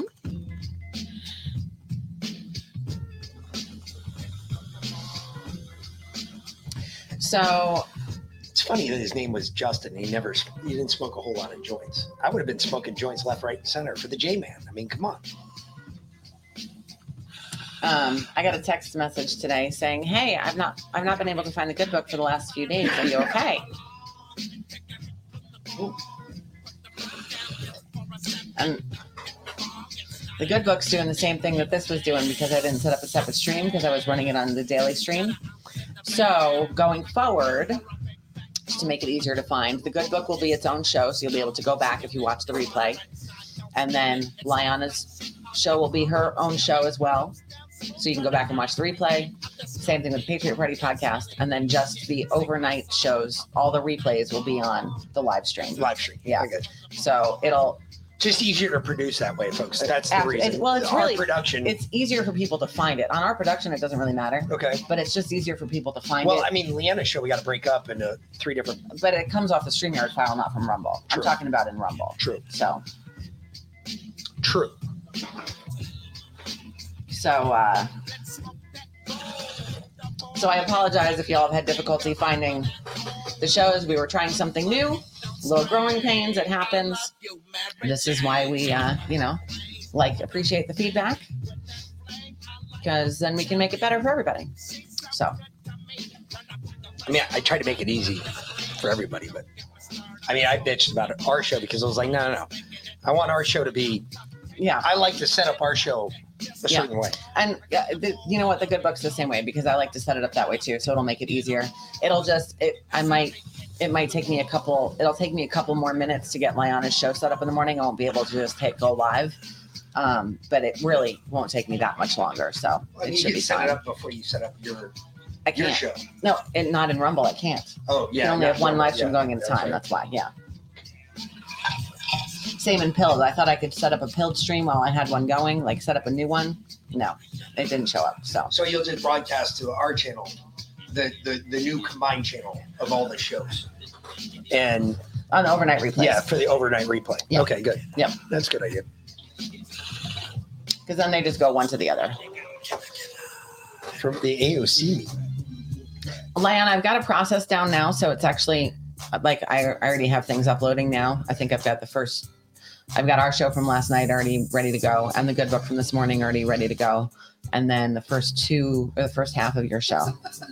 yes, for the first Fucking Griff. for the first two uh, first two segments or the first four hours of your show are already loaded up, and I'm just uh, I'll do the last ones when I get in. So So Griff just sent me a fucking a meme of AOC waiting out in front of a subway, and it says, "Been waiting here for hours, still no fucking train."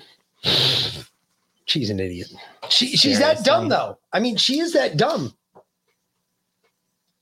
I don't get it. Sometimes you have to wonder if people that dumb are really that dumb or if it's just an act. I, Is with it her- possible to really be that dumb? With Mr. Ed Teeth? No, I, I think she is that dumb. Because I, mm, yeah, I think so too. I, I'm sorry. She is an idiot. I know. I know. that one hurts. Uh, so you remember last night we were talking about the United Auto Workers and the Mick was going off about how the United Auto Workers guys uh, or president said that they were going to back Biden. Yeah. Well, I got the clip of it. I got Mhm. the clip that we we played yesterday. I found the clip and I, I brought it up. But think about this really quick too when you're when you're watching this guy.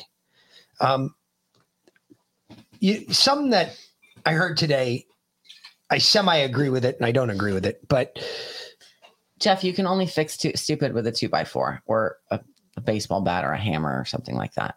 Just saying. you can permanently fix Mhm. stupid with a 5.56 or a 0.223 millimeter. You can permanently fix stupid that way. But they said that this guy is part of the elite class, or people are claiming that he's part of the elite class because he's speaking on behalf of all the auto workers. And the auto workers, every union always goes Democrat. We all know that. Mm-hmm. Why? Because Democrats supposedly do all the big stuff for unions, which they don't. Except the oil workers, they're not going Democrat this year. No, I, I doubt the oil workers will. But this this guy is an example of what we're talking about when we talk about two different tiers of people in this world. There is there's mm-hmm. two separate layers of this country. We have us, the workers, you all, everybody that goes to work every day. Fucking whether you're welding, driving a truck, fucking picking up cargo, fucking moving bags, building houses, pouring concrete, whatever you're doing, you got the slave class. That's us. What are we a slave to? Dollars. And then you have the elites or the upper class. And this upper class, they operate willy nilly with free reign to do whatever the fuck they want. And every time they get caught doing something bad, they somehow get off mm-hmm. magically as if, and this is on both sides of the party, folks. This is left and right. Yeah, yeah. This matter. isn't, I don't Two give a shit. same I'm a constitutionalist. I believe in the Constitution. I sit right in the middle. This is both sides of the bird. Mm-hmm. Both sides of this bird are being fucked by that chicken. Swear to God. But this guy, there's no way, and I'll, I'll explain why here in just a minute. There's no way in fucking the world that any auto worker is voting for Joe Biden. I, I'm sorry. There's not, no fucking chance. Watch this. Look, let me be clear about this. A great majority of our members uh, will not vote for President Biden. Uh, yes, some will. Uh, but that's the reality of this. Uh, the maj- majority of our members are going to vote their paycheck. Look, let me be clear. They're He's- going to vote their paycheck. They're backing Joe Biden. And Neil Cavuto had just asked him, said, Hey, why is it that we've been in two major states, or well, one major state that has a lot of car car manufacturers in Iowa? Why is it that Donald Trump won so handedly? And he said, Well, don't get me wrong, most of our members are going to vote their paycheck by their paycheck. So wait a minute. So now you're saying anybody that makes less than a certain amount of money a year is going to vote for Donald Trump because they're the they're the deplorables. Or it could The be this. smellies. Ford loses 36,000 on every F-150 Lightning sold and fires 70% of EV workers. Ramps up on gas production. It's true. If you don't have a job because of Biden's policies, you're going to vote for Biden again. 70% of EV workers got fired from Ford. From Ford.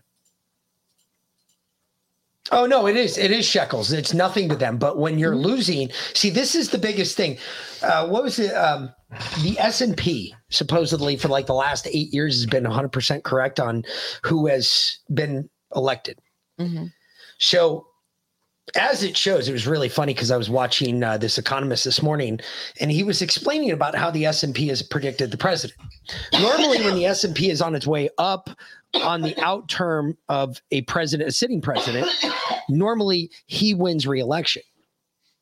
He took a chart and compared it Obama's last year in office.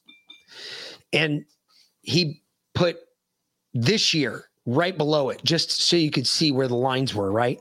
It's really funny. Obama's last year in office, where you think a Democrat would win uh, re-election pretty handily, pretty easily. Um, it started out the same exact way the S&P is going this year. And the S&P, even though they said it will be on a downward trend at the end of the year, they're still claiming that Joe Biden, for the first time in the last eight elections, the S&P is going against what they predicted in the past.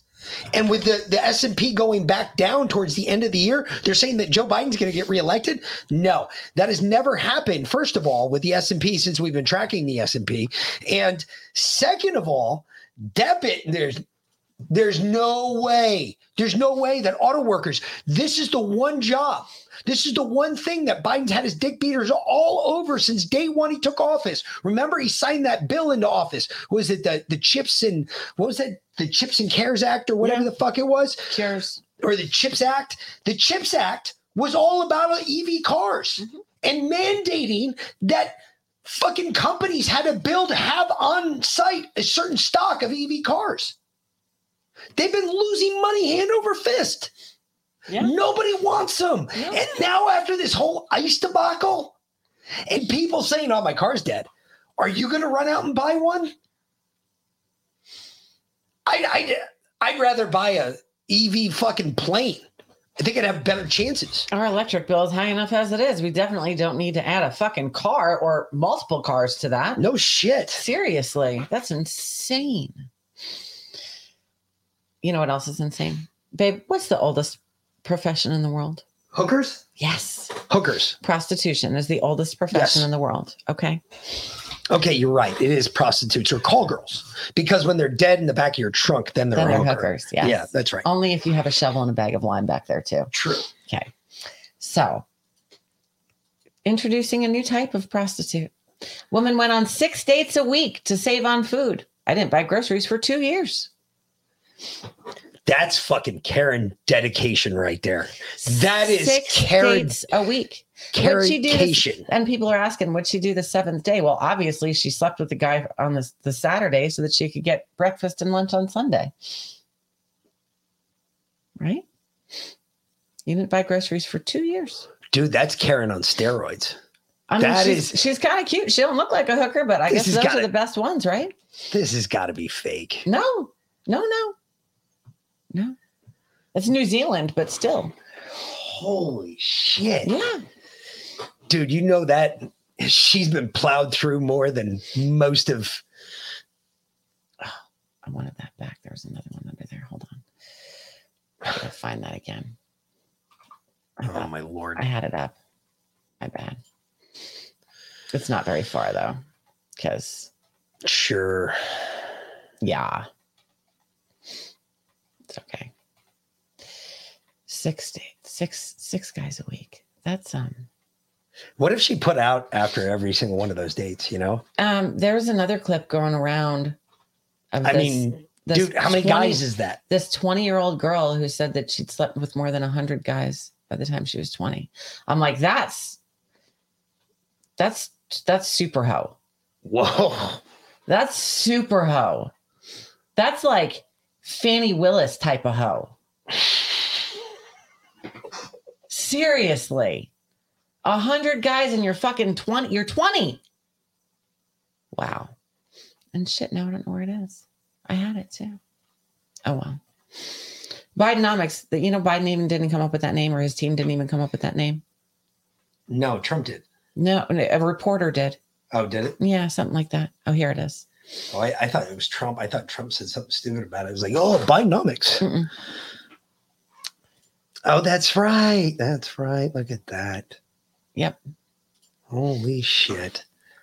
Well, wait till you guys see this. You guys be like, what the fuck? I remember that. Now I remember that.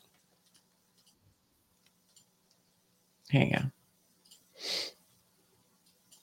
In fact, he, he put out a message a short time ago on his on his Twitter feed from the White House, defining it, saying Bidenomics, it's a word and it's a noun. He said it's about growing the economy from the middle out, the bottom up, not the top down. It's an economic vision, he said, where we make smart investments in America. Um, funny enough, he said this morning to Jillian, um, I don't know. I didn't start that. That originally came from the Wall Street Journal. Well, we called up the editor at large, uh, Gerry Baker from the Wall Street Journal. I asked him for a statement responding, and he said this Bidenomics is merely an attempt to put a very old wine in a new bottle with a different label.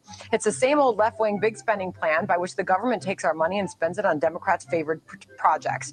We are much better off when the market, not politicians and bureaucrats, allocate those resources. In fact, he, he put out a message. That's funny. Yeah, some guy came up with it. In my staff. I don't even know who he is. What is this that I just got? Uh, Biden apparently replied to Abbott. Hold on, we need to play this. Uh oh. Oh. What did he say? Well, I tell you what, you look at that. Here, um, I'll forward this to you. This is coming in hot. This just came on Biden's Twitter feed. So, oh my God. Uh, let's see how I haven't seen it yet, so I don't know. I sent it to you. It's in your text messages. Just forward it to your. I got you. To our telegram, telegram. I haven't watched it, so we. I have no idea what this is about. So this will be interesting. But Marjorie Taylor Greene posted it as well, and she said, "Oh, look at this! I think Biden just replied to Abbott." So we'll check it out. Seriously? There you go. Okay, there it is. I was about to say, dude. All right. Hmm. Oh no, he's just talking about. No, yeah, he is. But um all right. We'll see. My administration will continue to take action to meet the urgency of the Okay, climate hold on. crisis. He talks. It's well, yeah, but no one's going to understand what he's saying. Okay. Just today, we paused pending decisions on liquefied natural gas exports from the United States, allowing us to learn more about their impacts on energy costs, security, and our environment. He's not responding to Abbott. He's just he's he's trying to justify what he did here. It's only 18 seconds. So. We have to fight for clean air in our communities. It's a lower cost for American families, including energy costs. Today's pause on new natural gas export approvals recognizes the climate crisis for what it is the existential threat of our time. It's a threat, a serious threat. But we have to Okay. So removing one of the cheapest and cleanest and most productive forms of energy from the economy will lower costs for American families. How? Hmm. How are you? How exactly? Are you going to pay for people to get new electric stoves and then pay their uh, increase in their electric bill? Because I'll tell you what, natural gas. We had we had gas at the old house. I wish we had gas here. We had gas at the old house. That was my lowest fucking bill. Yeah. That was our lowest. It was like 30 bucks a month. It was nothing. Our electric bill was like 150 bucks. If we had taken out the gas stove and the gas heating and switched it over to all electric, our electric bill would have been $300 like it is here. And yep. not 30 bucks. So, once again, Biden is full of shit. Someone needs to change his diaper. Seriously. But then we might end up with Big Mike. Well, is that someone needs to change his diaper too? He's also full of shit. He's more full of shit than big than fucking Joe is. Big Mike is much more full of shit than Big Joe than Joe is. Mr. Hall said our gas was about $30 before Biden. Now it's about 120. Hmm. Still your lowest bill though, right? Because everything else went up too. Whoa, electric used to be 275 during the summer, now 800 during the summer. Jesus. How the fuck do you pay that? How do you pay uh, like uh, shit? I, I don't know. I, I, hey, how do you? I, I got to ask you. You're, you're like, that. That's horrible. Yeah. I, I, I couldn't do that. Fuck that shit. No. Yep. Yeah. Y- I- 60 to 70 hour work weeks. Yeah. you're, you're at, you're out in, you're in California, aren't Yeah. you? Yeah. You need to get east, bro. Seriously, Seriously. get the fuck out of there. Get the fuck out of that. Pack up that new state, baby and get over here. Please, I, it, fuck. I'll, I'll help you. We'll we'll do whatever we can to help you get a get a job and everything else get settled. I, dead serious. That fucking state is disgusting. They're building an EV plant just down the street from us. Hyundai is, yeah. Yeah. Cheers. And the next Hyundai Metaplant. Yeah. I don't know hmm. how well. I bet they stopped construction on that bitch about halfway Stephanie through. said, "I'm in Ohio. My new electric bill is seven hundred dollars." Holy shit! Wow. Man, I, I could never imagine that. I, I'm serious. I, I, oh. uh, uh, I never. I can imagine that because when you came home from Iraq the first time, Oh yeah. after yeah, we got yeah, okay. married, I okay, can't imagine it once. This motherfucker. Now, Georgia Power, we're not on Georgia Power anymore, but Georgia Power had a flat rate billing. All right. Where if you paid your bill on time every month for a year, then they would average out your bill so that it was the same every month and they would reevaluate it every every year but they would average it out so our bill was legit $150 a month okay it was only that high because when this motherfucker came home literally six months after we bought the house we bought it in march and then this was in july okay? He came home on leave before he got fucked up. He dropped the temperature in the house to like as low as it would go 60 degrees he ran that bitch as high as he could. He turned on every fan. He even turned on the It was 68. the window air conditioning unit in the shed that had a broken fucking window.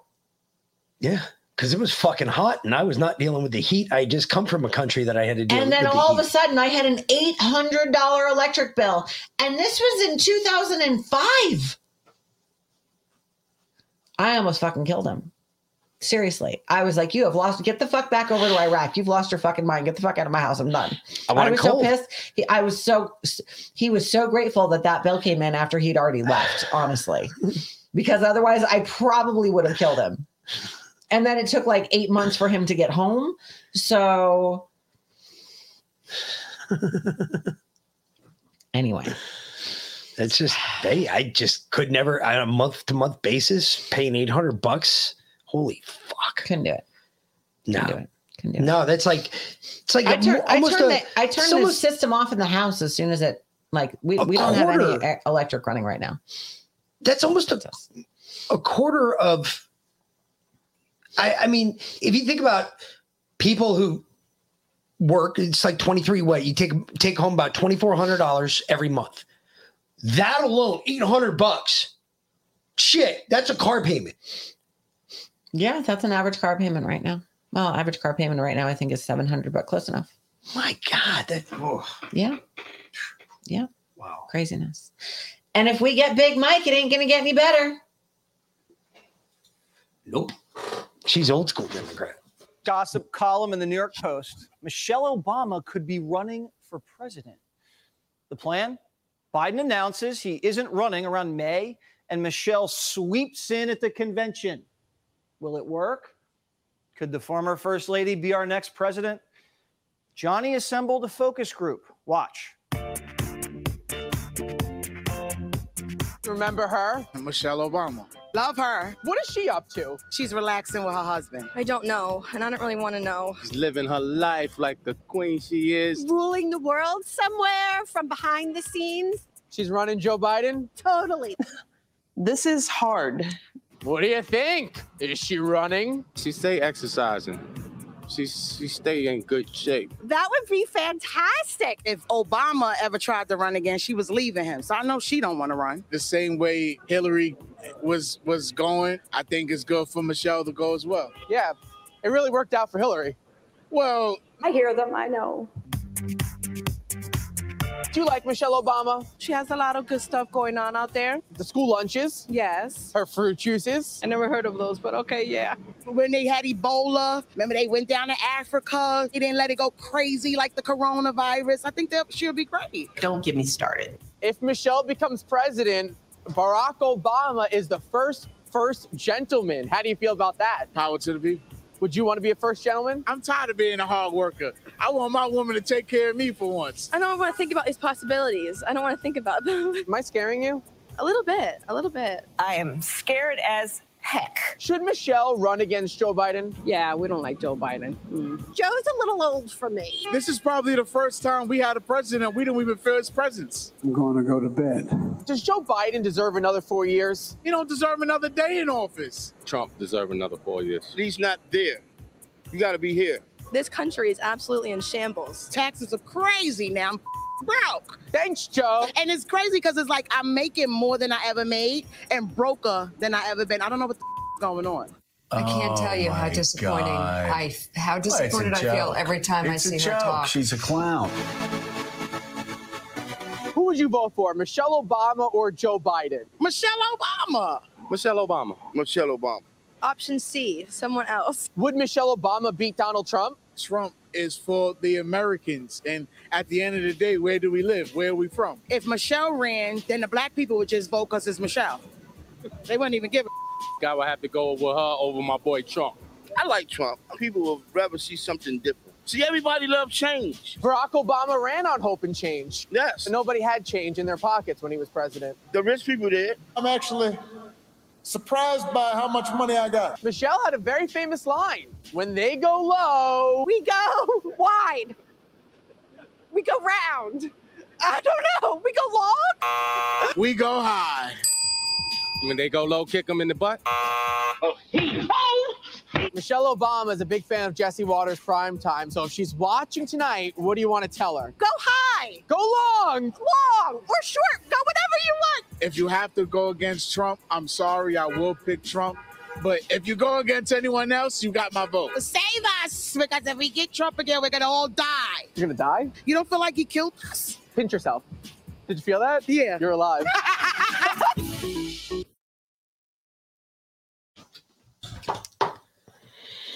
And there it is, folks. Big Mike. Anyway, yeah.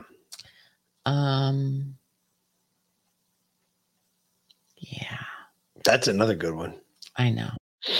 This is another one. This you want to know They're why trying to make you believe. it's not a thing about the the environment or oh we want to see what impact it has or we want to study it. No, no, no. This is what it's all about right here. He said, read my lips. We will put fossil fuels out of business.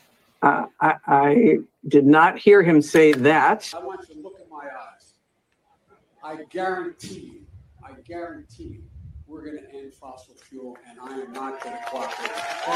He said, read my lips. We will. There you go. Bring the receipts. He said it. That's what this has all been about from the beginning. It's all about Destroying money. America. And if I had a 32 step plan to destroy America and I was on step 55, this is where I'd be at. Well, Europe is on step like 136 to destroy everything. Whatever. I mean, everything. And the people over there, you know, they're woke bullshit. And again, I know I say this all the time, but 200 years is a long time in America. 200 miles is a long way in Europe. Okay. It's perspective. They've been doing the same thing for thousands of years. And they remember they've been farming the same way for generations upon generations upon generations. And now they're being told that it's ecocide, that they're not allowed to farm anymore because they're killing the environment. I'm not kidding. It's ecocide, farming. Growing food for you to eat is killing the environment. because it's not being manufactured in a co- in a lab somewhere by a company that's making billions of dollars hand over fist off of all of you. Growing plants is killing the environment. this is what they're trying to make you believe now. Now, I will agree that all the chemicals and shit that they put on the stuff here in the States is definitely killing the environment. Growing food the way we grow it, really good for the environment. Growing food the way most of the European farmers grow it, Very good for the environment. all of their all of our chemicals are banned over there. All the chemicals in our food are banned over there. Fucking glyphosate completely banned over there. Okay. But they're being told that the way they grow food is bad for the environment. And this is their response. This is in France.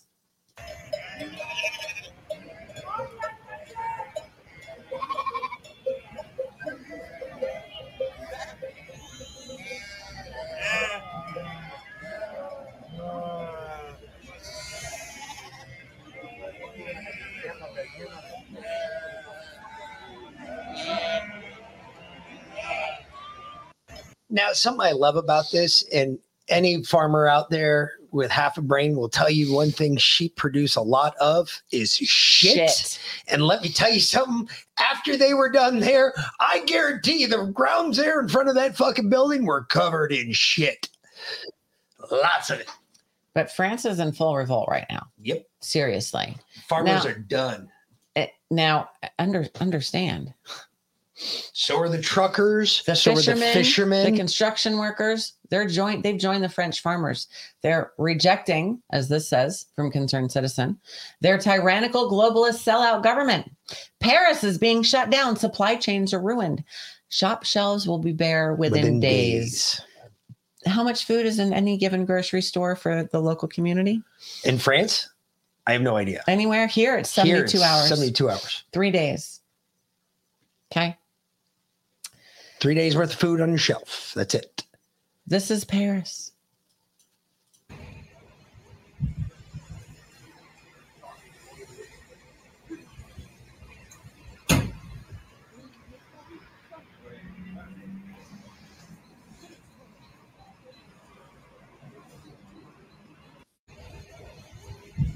They've clogged up every major road in Paris, in and around Paris with tractors, trucks, fish, fishing equipment, shit everywhere.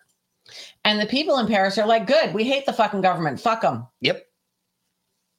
Seriously, in those words, because they cuss more than we do. It Fuck is- 'em. This is true. Yeah. And then in Canada, Canada, They're they're Appar- Life of Brian. Apparently, you guys are flying the white flag. You guys were scared of Tucker Carlson. they are terrified of Tucker Carlson. Isn't he Canadian? Ter- no, he has some roots in Canada. He, Uh, his, how- his, his ancestors, he told the story. I listened to it on Lyanna show today, um, which will be playing overnight tonight. So, um, or no, tomorrow night. But uh, he apparently, his family came here and didn't like the government. So they went to Nova Scotia. And so a lot of his ancestors are Canadian. And then they came back here. Oh. Well, anyway. So, anyway. Sure. Yeah. So they're terrified of They're Tucker terrified Carlson. of Tucker because he called Trudeau and said he was going to liberate Canada. and this was their response. No, he said we're coming. We're coming. We're coming to liberate Canada. And Minister Devo, I mean, you're the minister that, um, as your colleague was saying, was targeted. I mean, how do you feel about your name being brought up? I mean, this goes beyond me and the fact that I was targeted last night at, at this event. This increases political violence against everyone who runs for office in this country, whether they're doing it at the municipal level, at the provincial level, or at the federal level. As my friend and colleague Randy said, like we can have differences of opinion. We can bang our fist on, on, the table when, when, when we meet. We can have strong disagreement. But, but, but to, to incite violence against people who disagree with you, that's not how things should be done in Can you Canada. clarify what is the violence? What is the violence that, I, I think the minister also said this in French. What is the violence that they're bringing to Canada? What is the political violence that you're talking about? Just to be very clear. Well, to put, to put a, a target on, on someone's back, for example. To name, And what is the evil? To put what is someone in evil that crosshairs. And Minister Devo, I mean, you're the So he's concerned about Because Tucker told cha- told people to change their mindsets.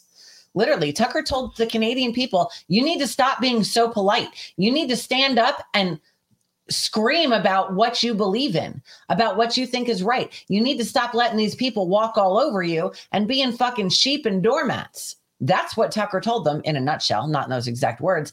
And they are pissing their pants. They're like, wait, our people can't stand up. No, no, no. You are not allowed to say things You- like that. No, no, no, no. Yeah. Well, hey, tough shit.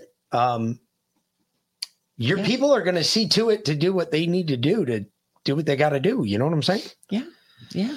I just brought this up uh, just so you're all aware, just in case you didn't hear today, but uh, it is official now in Georgia. The state Senate um, called, uh, will create a special committee to investigate Fani Willis. It'll be comprised of three Dems, six Republicans, will have full subpoena power and the ability to demand testimony under oath. Votes were 30 to 19 in favor of this special committee. so there's an Fani's old- ass is getting fried. Oh yeah, yeah. I got a feeling um, we're gonna find some faulty accounting and all sorts of. I bet her office right now is in burn mode, which means they're burning everything they've got. They don't have any documents. Well, and then at the same time, oh, and this is good too. From Julie Kelly, you know it's good. During a hearing today for Jeff Clark in Fani Willis's RICO case, DA office admitted it received two letters from the Biden White House counsel. The judge wants both letters filed under seal for in-camera review in his chambers. Ooh, That's not so good. no. Uh, all right, Mr. Burnick. So let's start there. Um, again, we're traveling under Brady and he's asking for evidence and our communications with the White House counsel's office was about logistics and procedures, whether they had a Touhy type process in place. Um, it wasn't about any obtaining any type of evidence from them. But this seems a bit different. We're not talking so much about the logistics of witnesses as to whether there is potentially any coordination or uh, political motivation that might Well, that's Uh, and it, it would be speculation right now because I think he concedes he doesn't have access to your emails, and it, it would be unlikely unless he was sitting in the room or bugged it that he'd have any idea what was in there. But apparently, he's got some documentation that a meeting did occur, I mean, yeah. and so I guess the the issue would be a selective prosecution claim can be brought pre-trial uh, if they think that there are grounds on it and that's a bit different than just asking about whether a witness is going to show up or is not going to show up, right? Correct. So the original uh, question was Is there something actually in writing that shows communications between the office and the White House counsel? Uh, we did get a letter from the White House counsel's office. All right, so- about logistics and procedures as stated before. All right. Uh, So it's just that you're saying the sole written communication, whether by text, whether by email, whether by written correspondence, solely consists of one written letter. written, written letter, well, there's two written letters, Your Honor. Um, about procedures, about how we interviewed, whether it was Touhy type process with former or current White House officials. Okay. Now the judge wants to see the letters. Hmm. Mm.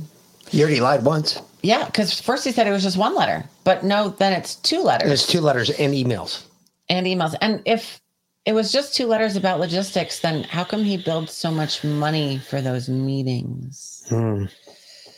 Hmm. hmm The plot thickens. It does. It does. And this judge is not going to be able to ignore it either. No, no, no. Um, not like this judge, the judge in uh, Trump's case. Yeah. Who flat out threatened to throw Trump's lawyer in jail for trying to speak during his trial. I'm sorry, isn't your lawyer there to speak? On like, isn't behalf? that their your that that's their job? Yeah. President Donald Trump has just walked out of a courtroom as E. Jean Carroll's lawyer was making closing arguments in the defamation trial. We're working to get a little bit more detail on this. Hmm, Apparently, the judge told the courtroom no one in the courtroom is to say anything. Uh, there were apparently some counsel objections from which side? I assume it was Trump's side. Uh, no interruptions, no audible comments is the quote from the judge. So and then the plaintiff and the defense were talking about certain tweets uh, not in evidence, possibly to share with the jury. The judge ruled that they are not going to use a certain slide that shows the tweets. And then Trump's attorney, Alina Habba, tried stating that something, quote, just need to state something for the record. The judge interrupted and said, quote, you are on the verge of spending some time in the lockout. Wow. Ooh, end quote. So that happened a moment ago, and I'm assuming we will see the caravan uh, pull up to Trump Tower in Midtown Manhattan. Courtroom's way downtown. Uh, traffic in Manhattan's a mess, uh, so it takes a while for it to go. Yeah, it's 11 blocks. So, okay. So during her closing arguments, the judge shut her up, shut her down, and told her if she spoke again, she was going to jail. She was going to jail. Wow. Yeah. And then he got hit for $83.3 million. Trump did. Yep. Which you know is going to get appealed and he's not going to pay a fucking dime. But $83.3 million for not raping someone, for not even ever fucking meeting her, for literally her creating a story in her in her mind. And then there's this whole thing about the dress. Okay. Apparently she went on the cover of the Atlantic and she said that I think it was the Atlantic, and she said that this was the dress that she was wearing. This Yep. was the famous dress that she was wearing. When Trump assaulted her. Except the problem was that that dress didn't come hadn't come out yet that Yeah. year that she claimed that Trump assaulted her because he said it she said it happened in 94 but that dress came out in 95 and then she said well maybe it was 95 or 96 that it happened I don't I don't really remember And not only that, she's got like Mm. 12 tweets that basically say, "Hey, you know how you take care of uh, you you know that even in the wild, males they women chase the men until they're exhausted and then pounce on them." Mm-hmm. Wow. Really? Yeah. Wow. Yeah, they're trying to bankrupt him. That's what they're trying to do. They're trying to trying to take money so he can't campaign, so he can't.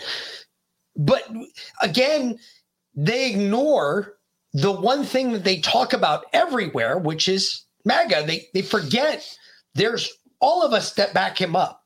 None of us are backing. Nobody's. I don't think anybody's really for real backing Nikki Haley or any of these other twits. Not after this. Well, this is This ugly. is fucking this is this is the best reporting I've ever seen from these two twits. Um, uh, coming out of New Hampshire, he won 74% of Republicans.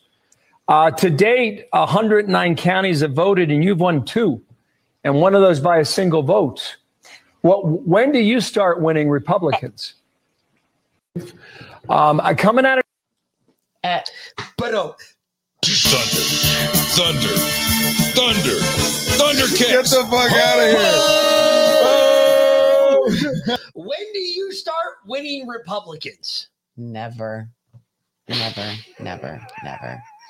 Dude, that was fucking awesome. I tell you what, I don't like that guy at all. I fucking despise him during their election coverage. But I'll tell you what, that was the best question that motherfucker has ever asked. I was like, damn, dude, that fucking, you know what? And Nikki Haley's response was, well, I am. Um, I am. Dude, uh, the turnout for Trump's speech yesterday in South Carolina was fucking epic. Do you know that Nikki Haley couldn't even pack an auditorium? She had maybe like 500 people in her home state. In her home state. Yeah, she got nothing. She got nothing. Except she has Bill Barr. She does. She and does. that whole side does. Yeah, yeah. Why did he ever work for Trump in the first place? Oh, to work against him. Yeah. Just like everybody else Because in you that first your- administration. Your friends close and your enemies closer. Yep. uh, he is a consummate narcissist. And he constantly engages in reckless conduct that that puts uh, his political followers at risk and, and and the conservative and republican agenda at risk Would he put the country at risk if he was in the White House again? he, he will always put his own interests and gratifying his own ego ahead of everything else, including the country's interests. There's no question about it. This is a perfect example of that. He's like, you know, he's like a nine-year-old, defiant nine-year-old kid who's always pushing the glass toward the edge of the table, defying his parents to stop him from doing it. It's a means of self-assertion and exerting his dominance over other people. And he's he's a very petty individual who will always put his interests ahead of the country's, his personal gratification of his, you know, of his ego. But our So it- country, our country can't, you know, can't be a therapy session for, you know, a troubled man like this. Uh, he is So so let me get this right. It sounded like he was talking about Joe Biden. You He are was talking about Trump. other than being the most disloyal fuck I've ever met, um, You're you're a pussy. Oh yeah. You're you're a great big pussy because he bullied you. Yeah. No, because he probably said, "Hey, fat ass, get in my office." Probably. That's what I would have said to you. Because, you know, people ask me all the time, man, you're pretty quick to judge when it comes to people's physique. Well, yeah. Because look, if you're of a certain age and you're of a certain weight, that's fine. But I'm sorry, if you're my age and you're not, maybe you're heavier than I am, maybe you're not. But if you are grotesquely, just disgustingly fat, and we're at the same level, I- I'm going to be like, dude, nah, that's all right. I don't need the help. I'll take care of it myself. Okay. Even if you're old. And what he just did, what he just did right there, it's like, well, Donald Trump made fun of me. He probably picked on him about his weight. I don't know why, because Donald Trump's not a fucking swimming bastion of health either. Yeah, McDonald's and Diet Coke is not a healthy diet. But I mean, he probably said some shit like that, and Brennan's still pissed off about it. And every Bill or Barr. bar, Barr's still pissed off about it. And every time that he gets asked this question, he gets a chance to rub it back in his face and say, Oh, yeah, well, you made fun of me. Now I'm going to make fun of you. Watch this. You're just a child. Tit for tat. Again, we see it everywhere. Republicans, doesn't matter. Democrats, doesn't matter. Tit for tat. You did it to me. I'm going to do it to you. It's called human nature. But hey, if you're older and you have wrinkles and you're sagging in places, check this out since you brought that up. We learned in 1957 from a turkey study uh, where they took 250,000 turkeys and they put them on a complete turkey pellet, trying to get them to finish for market within a few days or a week or so of each other. And in the first 13 weeks, fully half of them, 125,000 of them died. Farmers were out there every morning. They picked them up every morning by the bushel basketful, took them to the state diagnostic lab to see what they died from. When they opened them up, every one of them had died of a ruptured aortic aneurysm. And one of the clever pathologists says that's got to be due to a copper deficiency because copper is required to manufacture the elastic fibers of arteries and skin and other tissues. And the mechanism of an aneurysm is identical to the mechanism of a balloon on a weakened wall of a tire. You know, when you hit a chuck hole with your tire and you break the cords, the internal pressure blows a balloon. You overload that tire with weight or heat it up on a highway, it blows out. Same way with an aneurysm. When you have a copper deficiency, you get a breakdown of the elastic fibers uh, in that artery, the internal pressure, even normal blood pressure will blow a balloon in that artery. And a balloon in an artery is called an aneurysm. And of course, if it's in a strategic place like the brain, carotid artery, the coronary arteries, the large arteries, the aorta, pulmonary artery, renal arteries, they blow out, you die suddenly, uh, just like you've been shot. Well, uh, they got excited about this. They doubled the amount of uh, copper in these um, pellets. The next year, they tried to raise 500,000 turkeys, and they did not lose a single one from a ruptured aneurysm. They went from a 50% loss to a 0% loss just by adding a little bit of copper to those pellets. So they said, well, maybe the same thing is true for humans. And in 1958, they started looking at uh, copper deficiency in various species of animals and humans, and here's what they found out. The very first symptom of copper deficiency is white, gray, and silver hair. Copper is required as a cofactor to manufacture hair pigment. Doesn't matter if it's blonde, red, brown, or black hair. And I see a lot of copper deficiency in this room. I can almost tell you which people, men and women who have colored their hair, get pretty good at that, at being a physician. And you don't want to be like a medical doctor and just treat the symptoms. If you're just coloring your hair, you're treating the symptoms. You need to do the basic thing of take some colloidal copper. And if you don't, uh, what's going to happen is uh, you get a breakdown of the elastic fibers in your skin and you start getting crow's feet around the corners of your eyes and your mouth. Parts of your anatomy begin to sag, and you know you're in trouble when your doctor tells you, Look, I've got a golf buddy down the hall who's a plastic surgeon for $10,000 who'll make you look 20 years younger. But you don't need a facelift, a booby lift, a tummy tuck, or a derriere lift. All you need is some copper, and everything will come back up just like you have a hydraulic jack under it. It'll just come right back up. Those elastic fibers tighten right up. People say, Francine, did you get a facelift? You look great. You look like you're 20 years younger. Now, if you don't take some action at that point, the next thing that happens is you get a breakdown of the elastic fibers in the large veins of your legs and you get varicose veins. You don't take action at that point, you get a breakdown of the elastic fibers in the large veins of your exhaust pipe and you get hemorrhoids.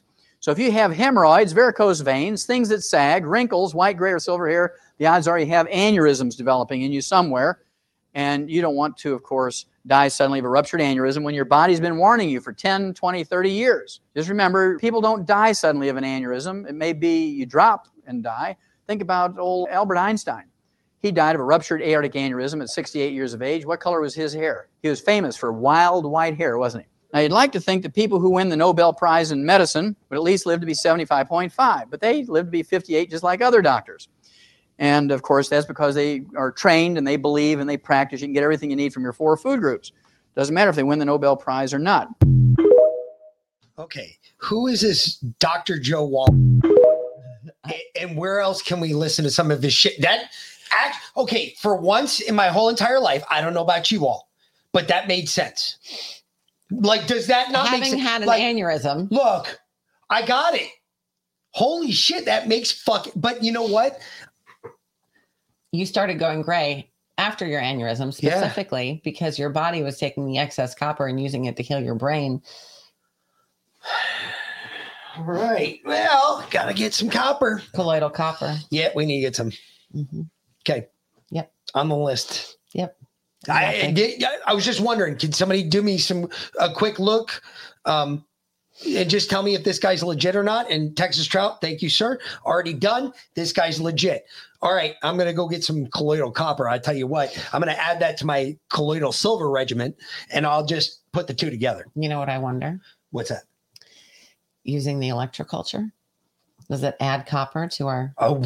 plants? I was gonna ask you the same thing. I figured by eating our vegetables. That's what I, that's I what I was getting eat- at this morning when I was I was saying something to you. I was like, huh, because I just seen that video and I was like, hmm. No wonder I really have been looking a little younger. I wonder if my beard's gonna because it has gotten a little darker. I noticed Mhm. A little darker, not much, but a little bit.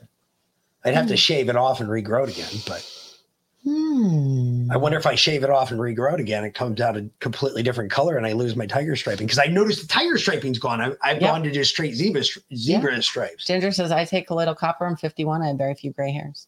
And Lindsay says I take copper and has no gray hair and hadn't dyed her hair in 10 years. And I've noticed that people, and obviously it's just more noticeable, but but not even really. People with dark hair. Actually, this makes a lot of sense now. Okay. What is one of the most common traits of people that are Rh negative? Wait, copper, copper based blood. No, common traits is that they're blonde, Well, have light hair, Okay. blonde or red. Almost everybody with blonde or red has is either Rh negative or has Rh negative alleles. And our blood is copper based rather than iron based. Have you noticed that people with dark hair tend to go gray a lot earlier? Like people with really dark hair, Yeah. Oh, they yeah. they go. I mean, I girl I worked with. Shit, one of my best hotel- friends in the army, he had a strip of Yeah. fucking gray like when we came back from a deployment. Yeah. Oh, I was yeah. like, dude, you're getting old. yeah. No, they're copper deficient. Yeah. They don't have the excess copper in their body like Rh negatives do. Hmm. Interesting. It's, Or maybe they don't process it, it, it makes sense. I, I'm just saying it makes sense. I'm just saying I'm gonna I'm gonna copper. And uh, what what is this uh, breaking news, Liana? Um, I, I saw it. Um, Yeah, we get- oh, we get she's the she's sovereign- going off. Oh, she's going off. No, Okay. um, the Trump's lawyer is going off. Habba's Uh, going off. Sovereign copper. Okay, we get sovereign silver, so this We'll just go the get the company. copper. Yeah. Too easy. Yeah. Too easy. Fuck. I'll, I'll add that to my regimen. Screw that. That- That's easier than going to get a facelift, a tummy tuck, or whatever. Mm-hmm. Whatever the fuck he was talking about, hemorrhoids. Fuck, if it helps with hemorrhoids, hell yeah, I'll do that any day of the week, twice on Sunday. Yeah. I saw that. I was like, hemorrhoids, fucking gray hair. Holy shit. Tighten up some skin. Fuck yeah. Yeah. Will it give me a bigger boner? Probably not. You never know. Wait, wait, wait. It's worth a shot. Hey, I'm Irish. I'll try anything once, you know. It'll only fuck up once, you know. Lindsay Uh, takes one copper a- supplements, inhales copper, and wears it. One is a liquid, the other is a pill. Just a quick find. Okay. Lana did a couple Appreciate it. quick searches there. All right, this is really funny. Lionel played this this morning too. This is really This is funny. hysterical. This is This like poor guy. Hey, this is like when you've you've realized that you you all your fucks just flew away. This is hysterical. Yeah. This is my gift to you. First off, why the fuck is this guy out there in short sleeves? I have no idea, but this is epic. Just listen. What does it look like out there? Yeah, uh, it looks like snow, just like I predicted in my forecast from the studio. I'm not sure why I'm out here literally looking around. It looks like snow. You could just take a video of it snowing and show that. Why do I have to be here to describe snowfall? It's pretty self explanatory. Seems like the cold has gotten you in an icy mood yourself, Ryan. Okay, you know what, Shannon? I am in an icy mood, okay? Nice pun, by the way. All right, I was just standing out here for 20 minutes waiting for you guys to throw to me, and I was just, oh, doing some thinking. I spent $120,000 on a degree and four years in college to come out here and look around and describe what I see. I literally learned that in kindergarten. I spy. It makes zero sense. Also, you know what else I was thinking while we're at it? When it's like a nice day or sunny, you never send me out to the lake or to the pool for a live shot. But oh, when there's a hurricane or snowing or a blizzard or a flood, send me out there. I'll cover it perfect. I guess you have a point there, Ryan. We're looking at these reports and the forecast doesn't look good. People are worried. Have you spoken to any locals? look around. Does there look like there's any locals out here? Everything is closed. Everyone is inside. The only reason I'm outside is to tell people not to come outside. What am I doing with my life? Well, you sure are brave, Ryan. Any word on what we can expect overnight? Uh yeah, more of this. Actually, 12 to 18 inches more of this. But don't worry, guys. I'm fine. Don't worry about me. I got this sleeveless vest that you guys make me wear. My literal fingers are about to freeze off. I got frostbite. I don't think that's real, but it's fucking hysterical. I mean, Oh just think about most of the weathermen out there. Holy shit. That is awesome. I don't give them any excuses, but that's hysterical. That's awesome. All right. I, uh, hold on. Uh, no, pause. We're going to bring you back and blow you up. Okay. This is some, uh, some, Wow, you were being very descriptive there. Yeah, I know. You're gonna do what? I was who? talking to it. About to say that stopped Pause. in I'm gonna blow 1990, your ass up. 2004. okay. Um, here's here's a, a story for you. This is in California. Yes, and Organized crime to blame for the bodies of six people found in a remote area of the Mojave Desert. Detectives offering new details into what happened, but we caught up with one expert who weighs in on why they may have been killed. Inland Empire Bureau Chief Rob McMillan is live in San Bernardino with more on the investigation. Rob.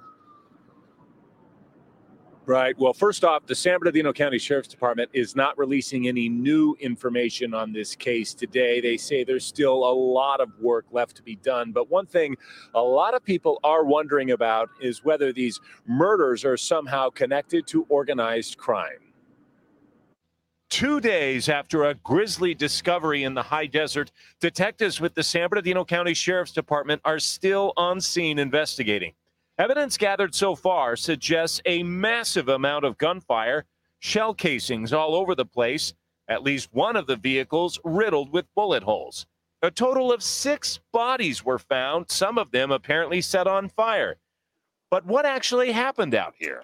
With so little information, one can only speculate. When I hear of a multi victim homicide out in a very remote, desolate area like this, the first thing I think of is organized crime. Bill Bodner is a former special agent in charge of the DEA, now retired.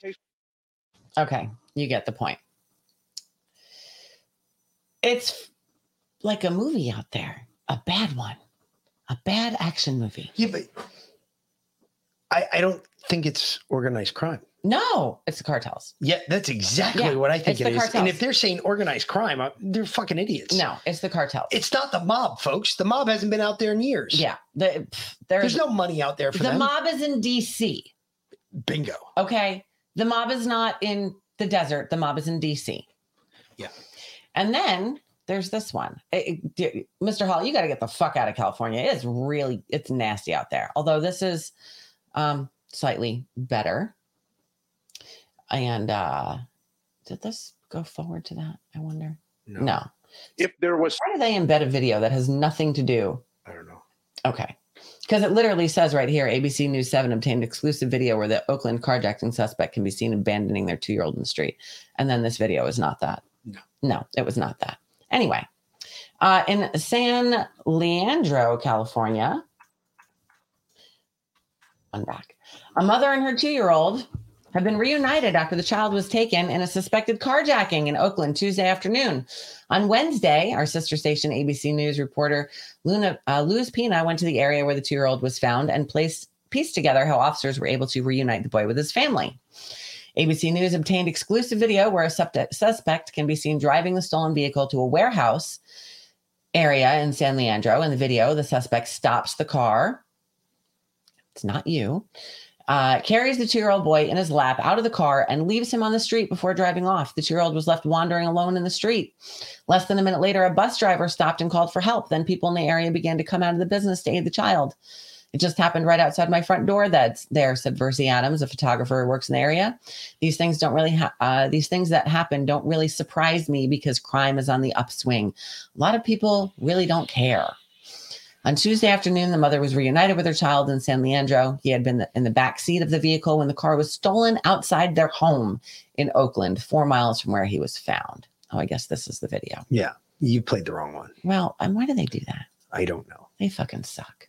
To get clicked. In the East Bay, a two year old boy is back with his mother tonight after being taken during a suspected carjacking. Police say the child was in the back seat of a Honda Accord. They believe it was carjacked on 85th Avenue near G Street in Oakland. That's not far from the Coliseum complex. The mother says the carjacker left the boy at a warehouse complex in San Leandro. They found the child, and the police said a vehicle had pulled over and dropped the child off and then fled. It's a black male juvenile, about two years old. We were the only ones there for the reunion. You can see officers, and they handed the boy over to the mom, and she gives him a quick hug. Police have not said whether they have found the car or if there are any suspects in the carjacking. And Hmm. update, they have actually they they found um, witnesses saw uh, a well, hold on, I think it's in here actually. Um, yeah, the mother. All right, so the mother was able to track the car because her iPhone and her AirPods were in there. So she used the Find My iPhone app, and she literally directed the cops street by street until they found the car. And uh, witnesses or cameras nearby caught the suspect leaving the car, and they found him at a bus stop nearby, and they arrested him. And he's been arrested on uh, child abuse and carjacking, and you know whatever. Should be kidnapping. Yeah, uh, kidnapping as well. And the child endangerment leaving child the kid. endangerment and and kidnapping. Um, so yeah, he's going to jail.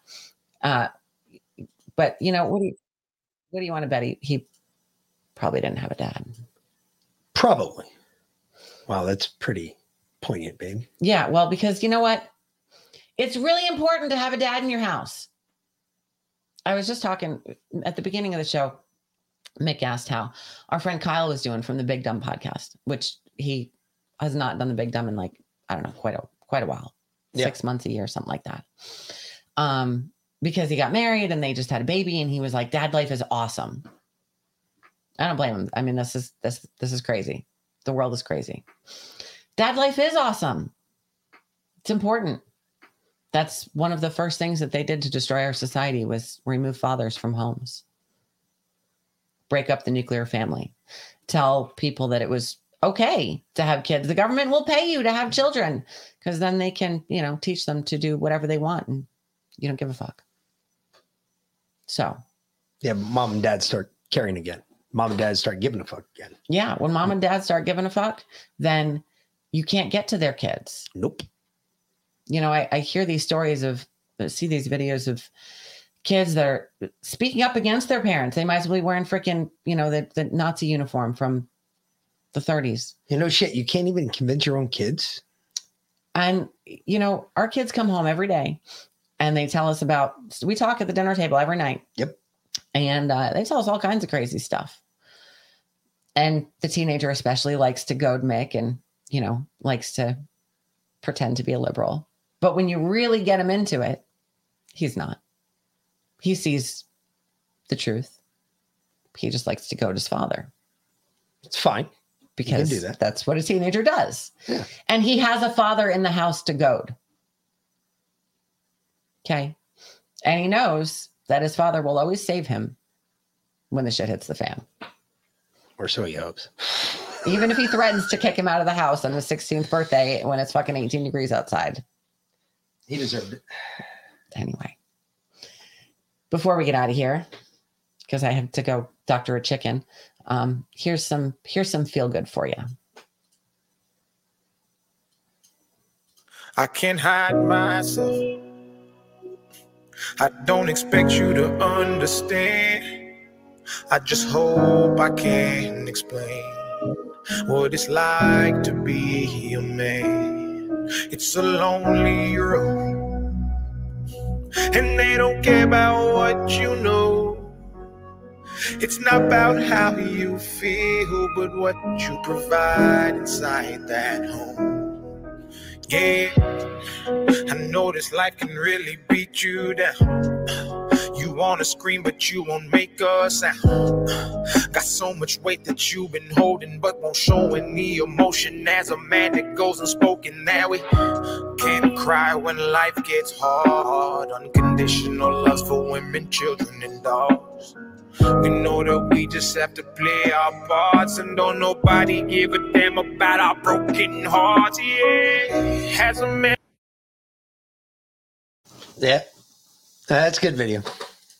Some funny shit right there. Yeah. Dad's quick on their feet. You Uh, gotta be with kids. Griff Sparkles is fine. He's he was bullying Sergeant again today. Wouldn't let him come in the enclosure.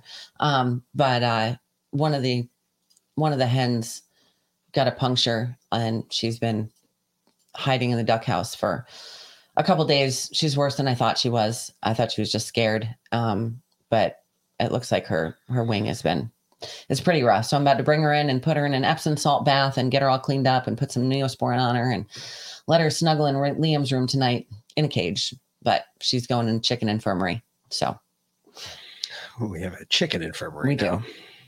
Yep. Chicken infirmary. Well, uh, because if she has a staph infection as well, because it was starting to look like where the puncture was, it was starting to look a little yellow. So I'm putting her in the Epsom salt bath. Does it smell? Uh, I couldn't get, I didn't get that close to her. I'll let you know. Um, I'll let y'all know tomorrow on Freedom Gardens, two o'clock. We'll obviously film chicken doctoring because why not? There you go. Right. So Chicken 911. chicken 911. So- Nine Juan Juan. I mean, the fact that she's still alive after three days after that is, you know, uh, is- She'll be all right. She'll be fine. I just need to get her cleaned up and, you know, get her relaxed and check out how bad she is and put some neosporin on her and, and, you know, she'll be fine. So, Petra. Yep. All right. So anyway, she'll be back tomorrow for Freedom Gardens at 2 p.m., 145 for the pre-show. And uh, we'll be back Sunday. Oh, and I'll be back tomorrow morning, at 9 a.m. for, for the good book. Yes, 9 Yes, a.m. 9 9 a.m. for the good book. Yep. And then Sunday, we will be back uh, for Truspiracy, 145 for the pre-show, 2 p.m. for the regular show. And uh, that'll be that. Uh, till then, Hold on, Patriot Jane. I was thinking about putting, uh, giving her some colloidal silver orally, like putting it in her mouth. You think I should put it directly on her, like on her back where? yeah, it's an antiseptic. Yeah. Yeah. That would clean it out. You know, it would kill everything. Okay. Yeah. Absolutely. We could definitely do that. I'll put it directly on. Yeah. We'll feed it to her. Nothing wrong with that. Yeah. uh, we'll put a little. If you can ingest it, you can put it inside your body. Peroxide, colloidal silver, some neosporin. You can use it topically if you Okay. if you can ingest it, you can use it topically. Yeah. Now, whether or not it does the same thing, I mean, it should. It's an antiseptic. It Yeah. should. So Yeah. yeah, it's not a bad idea. But anyway, we'll be back then. Till then, y'all have a great weekend. Uh, we'll check you out on Monday. If you're not coming back for this weekend, we'll see you back on Monday. Um, we'll be back Monday night. And uh, till then, y'all have a great weekend. Mm-hmm. Don't the Mick. forget the replay of this morning good good this morning's good book um, starts at 9 p.m. And uh, and then last night's Patriot Party podcast comes on right after that, 10 15. Then Lyanna show from yesterday comes on after that.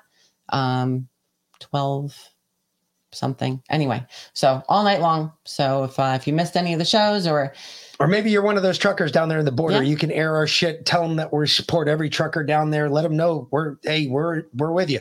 We're with you, and they're fucking all of America's with you. Yep. So, So- same same bad place, same bad channel. Correct. So till then, for the Mick and B Lynn, have a great night, fuckers. We'll see you tomorrow. Thanks for watching, y'all. Peace.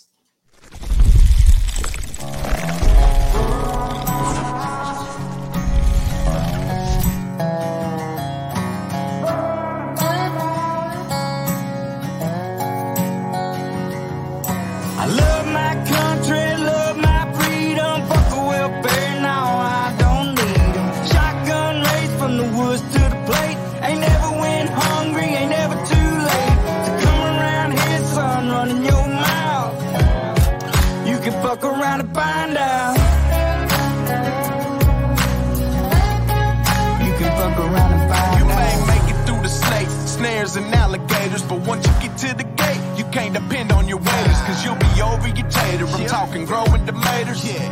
feeding the worms I fish with later. I'll have a fish stick plate over a six foot grave before I take a knee as our anthem plays. My hands on my heart, I stand on what I say, and my Second Amendment handles what I can't. I ain't trying to be Billy Badass or talk shit. I'm just saying, there's the line, don't cross it. I got a Red Ryder gun when I was three, so I don't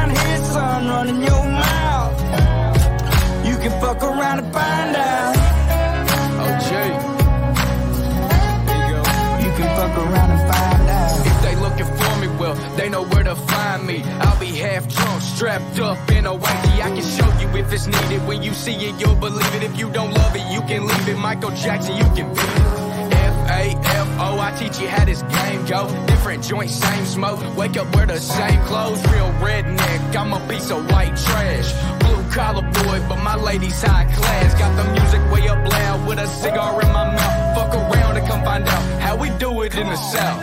Ain't saying nothing, but you're running that mouth. I never take a handout, I'm too damn. I'm a son of the dirty South with a truck seat high and these straight pipes loud. This land, a land of freedom, double barrels in case we need. Man up, or sit your ass down. We done talking, fuck around and find out. Love my country, love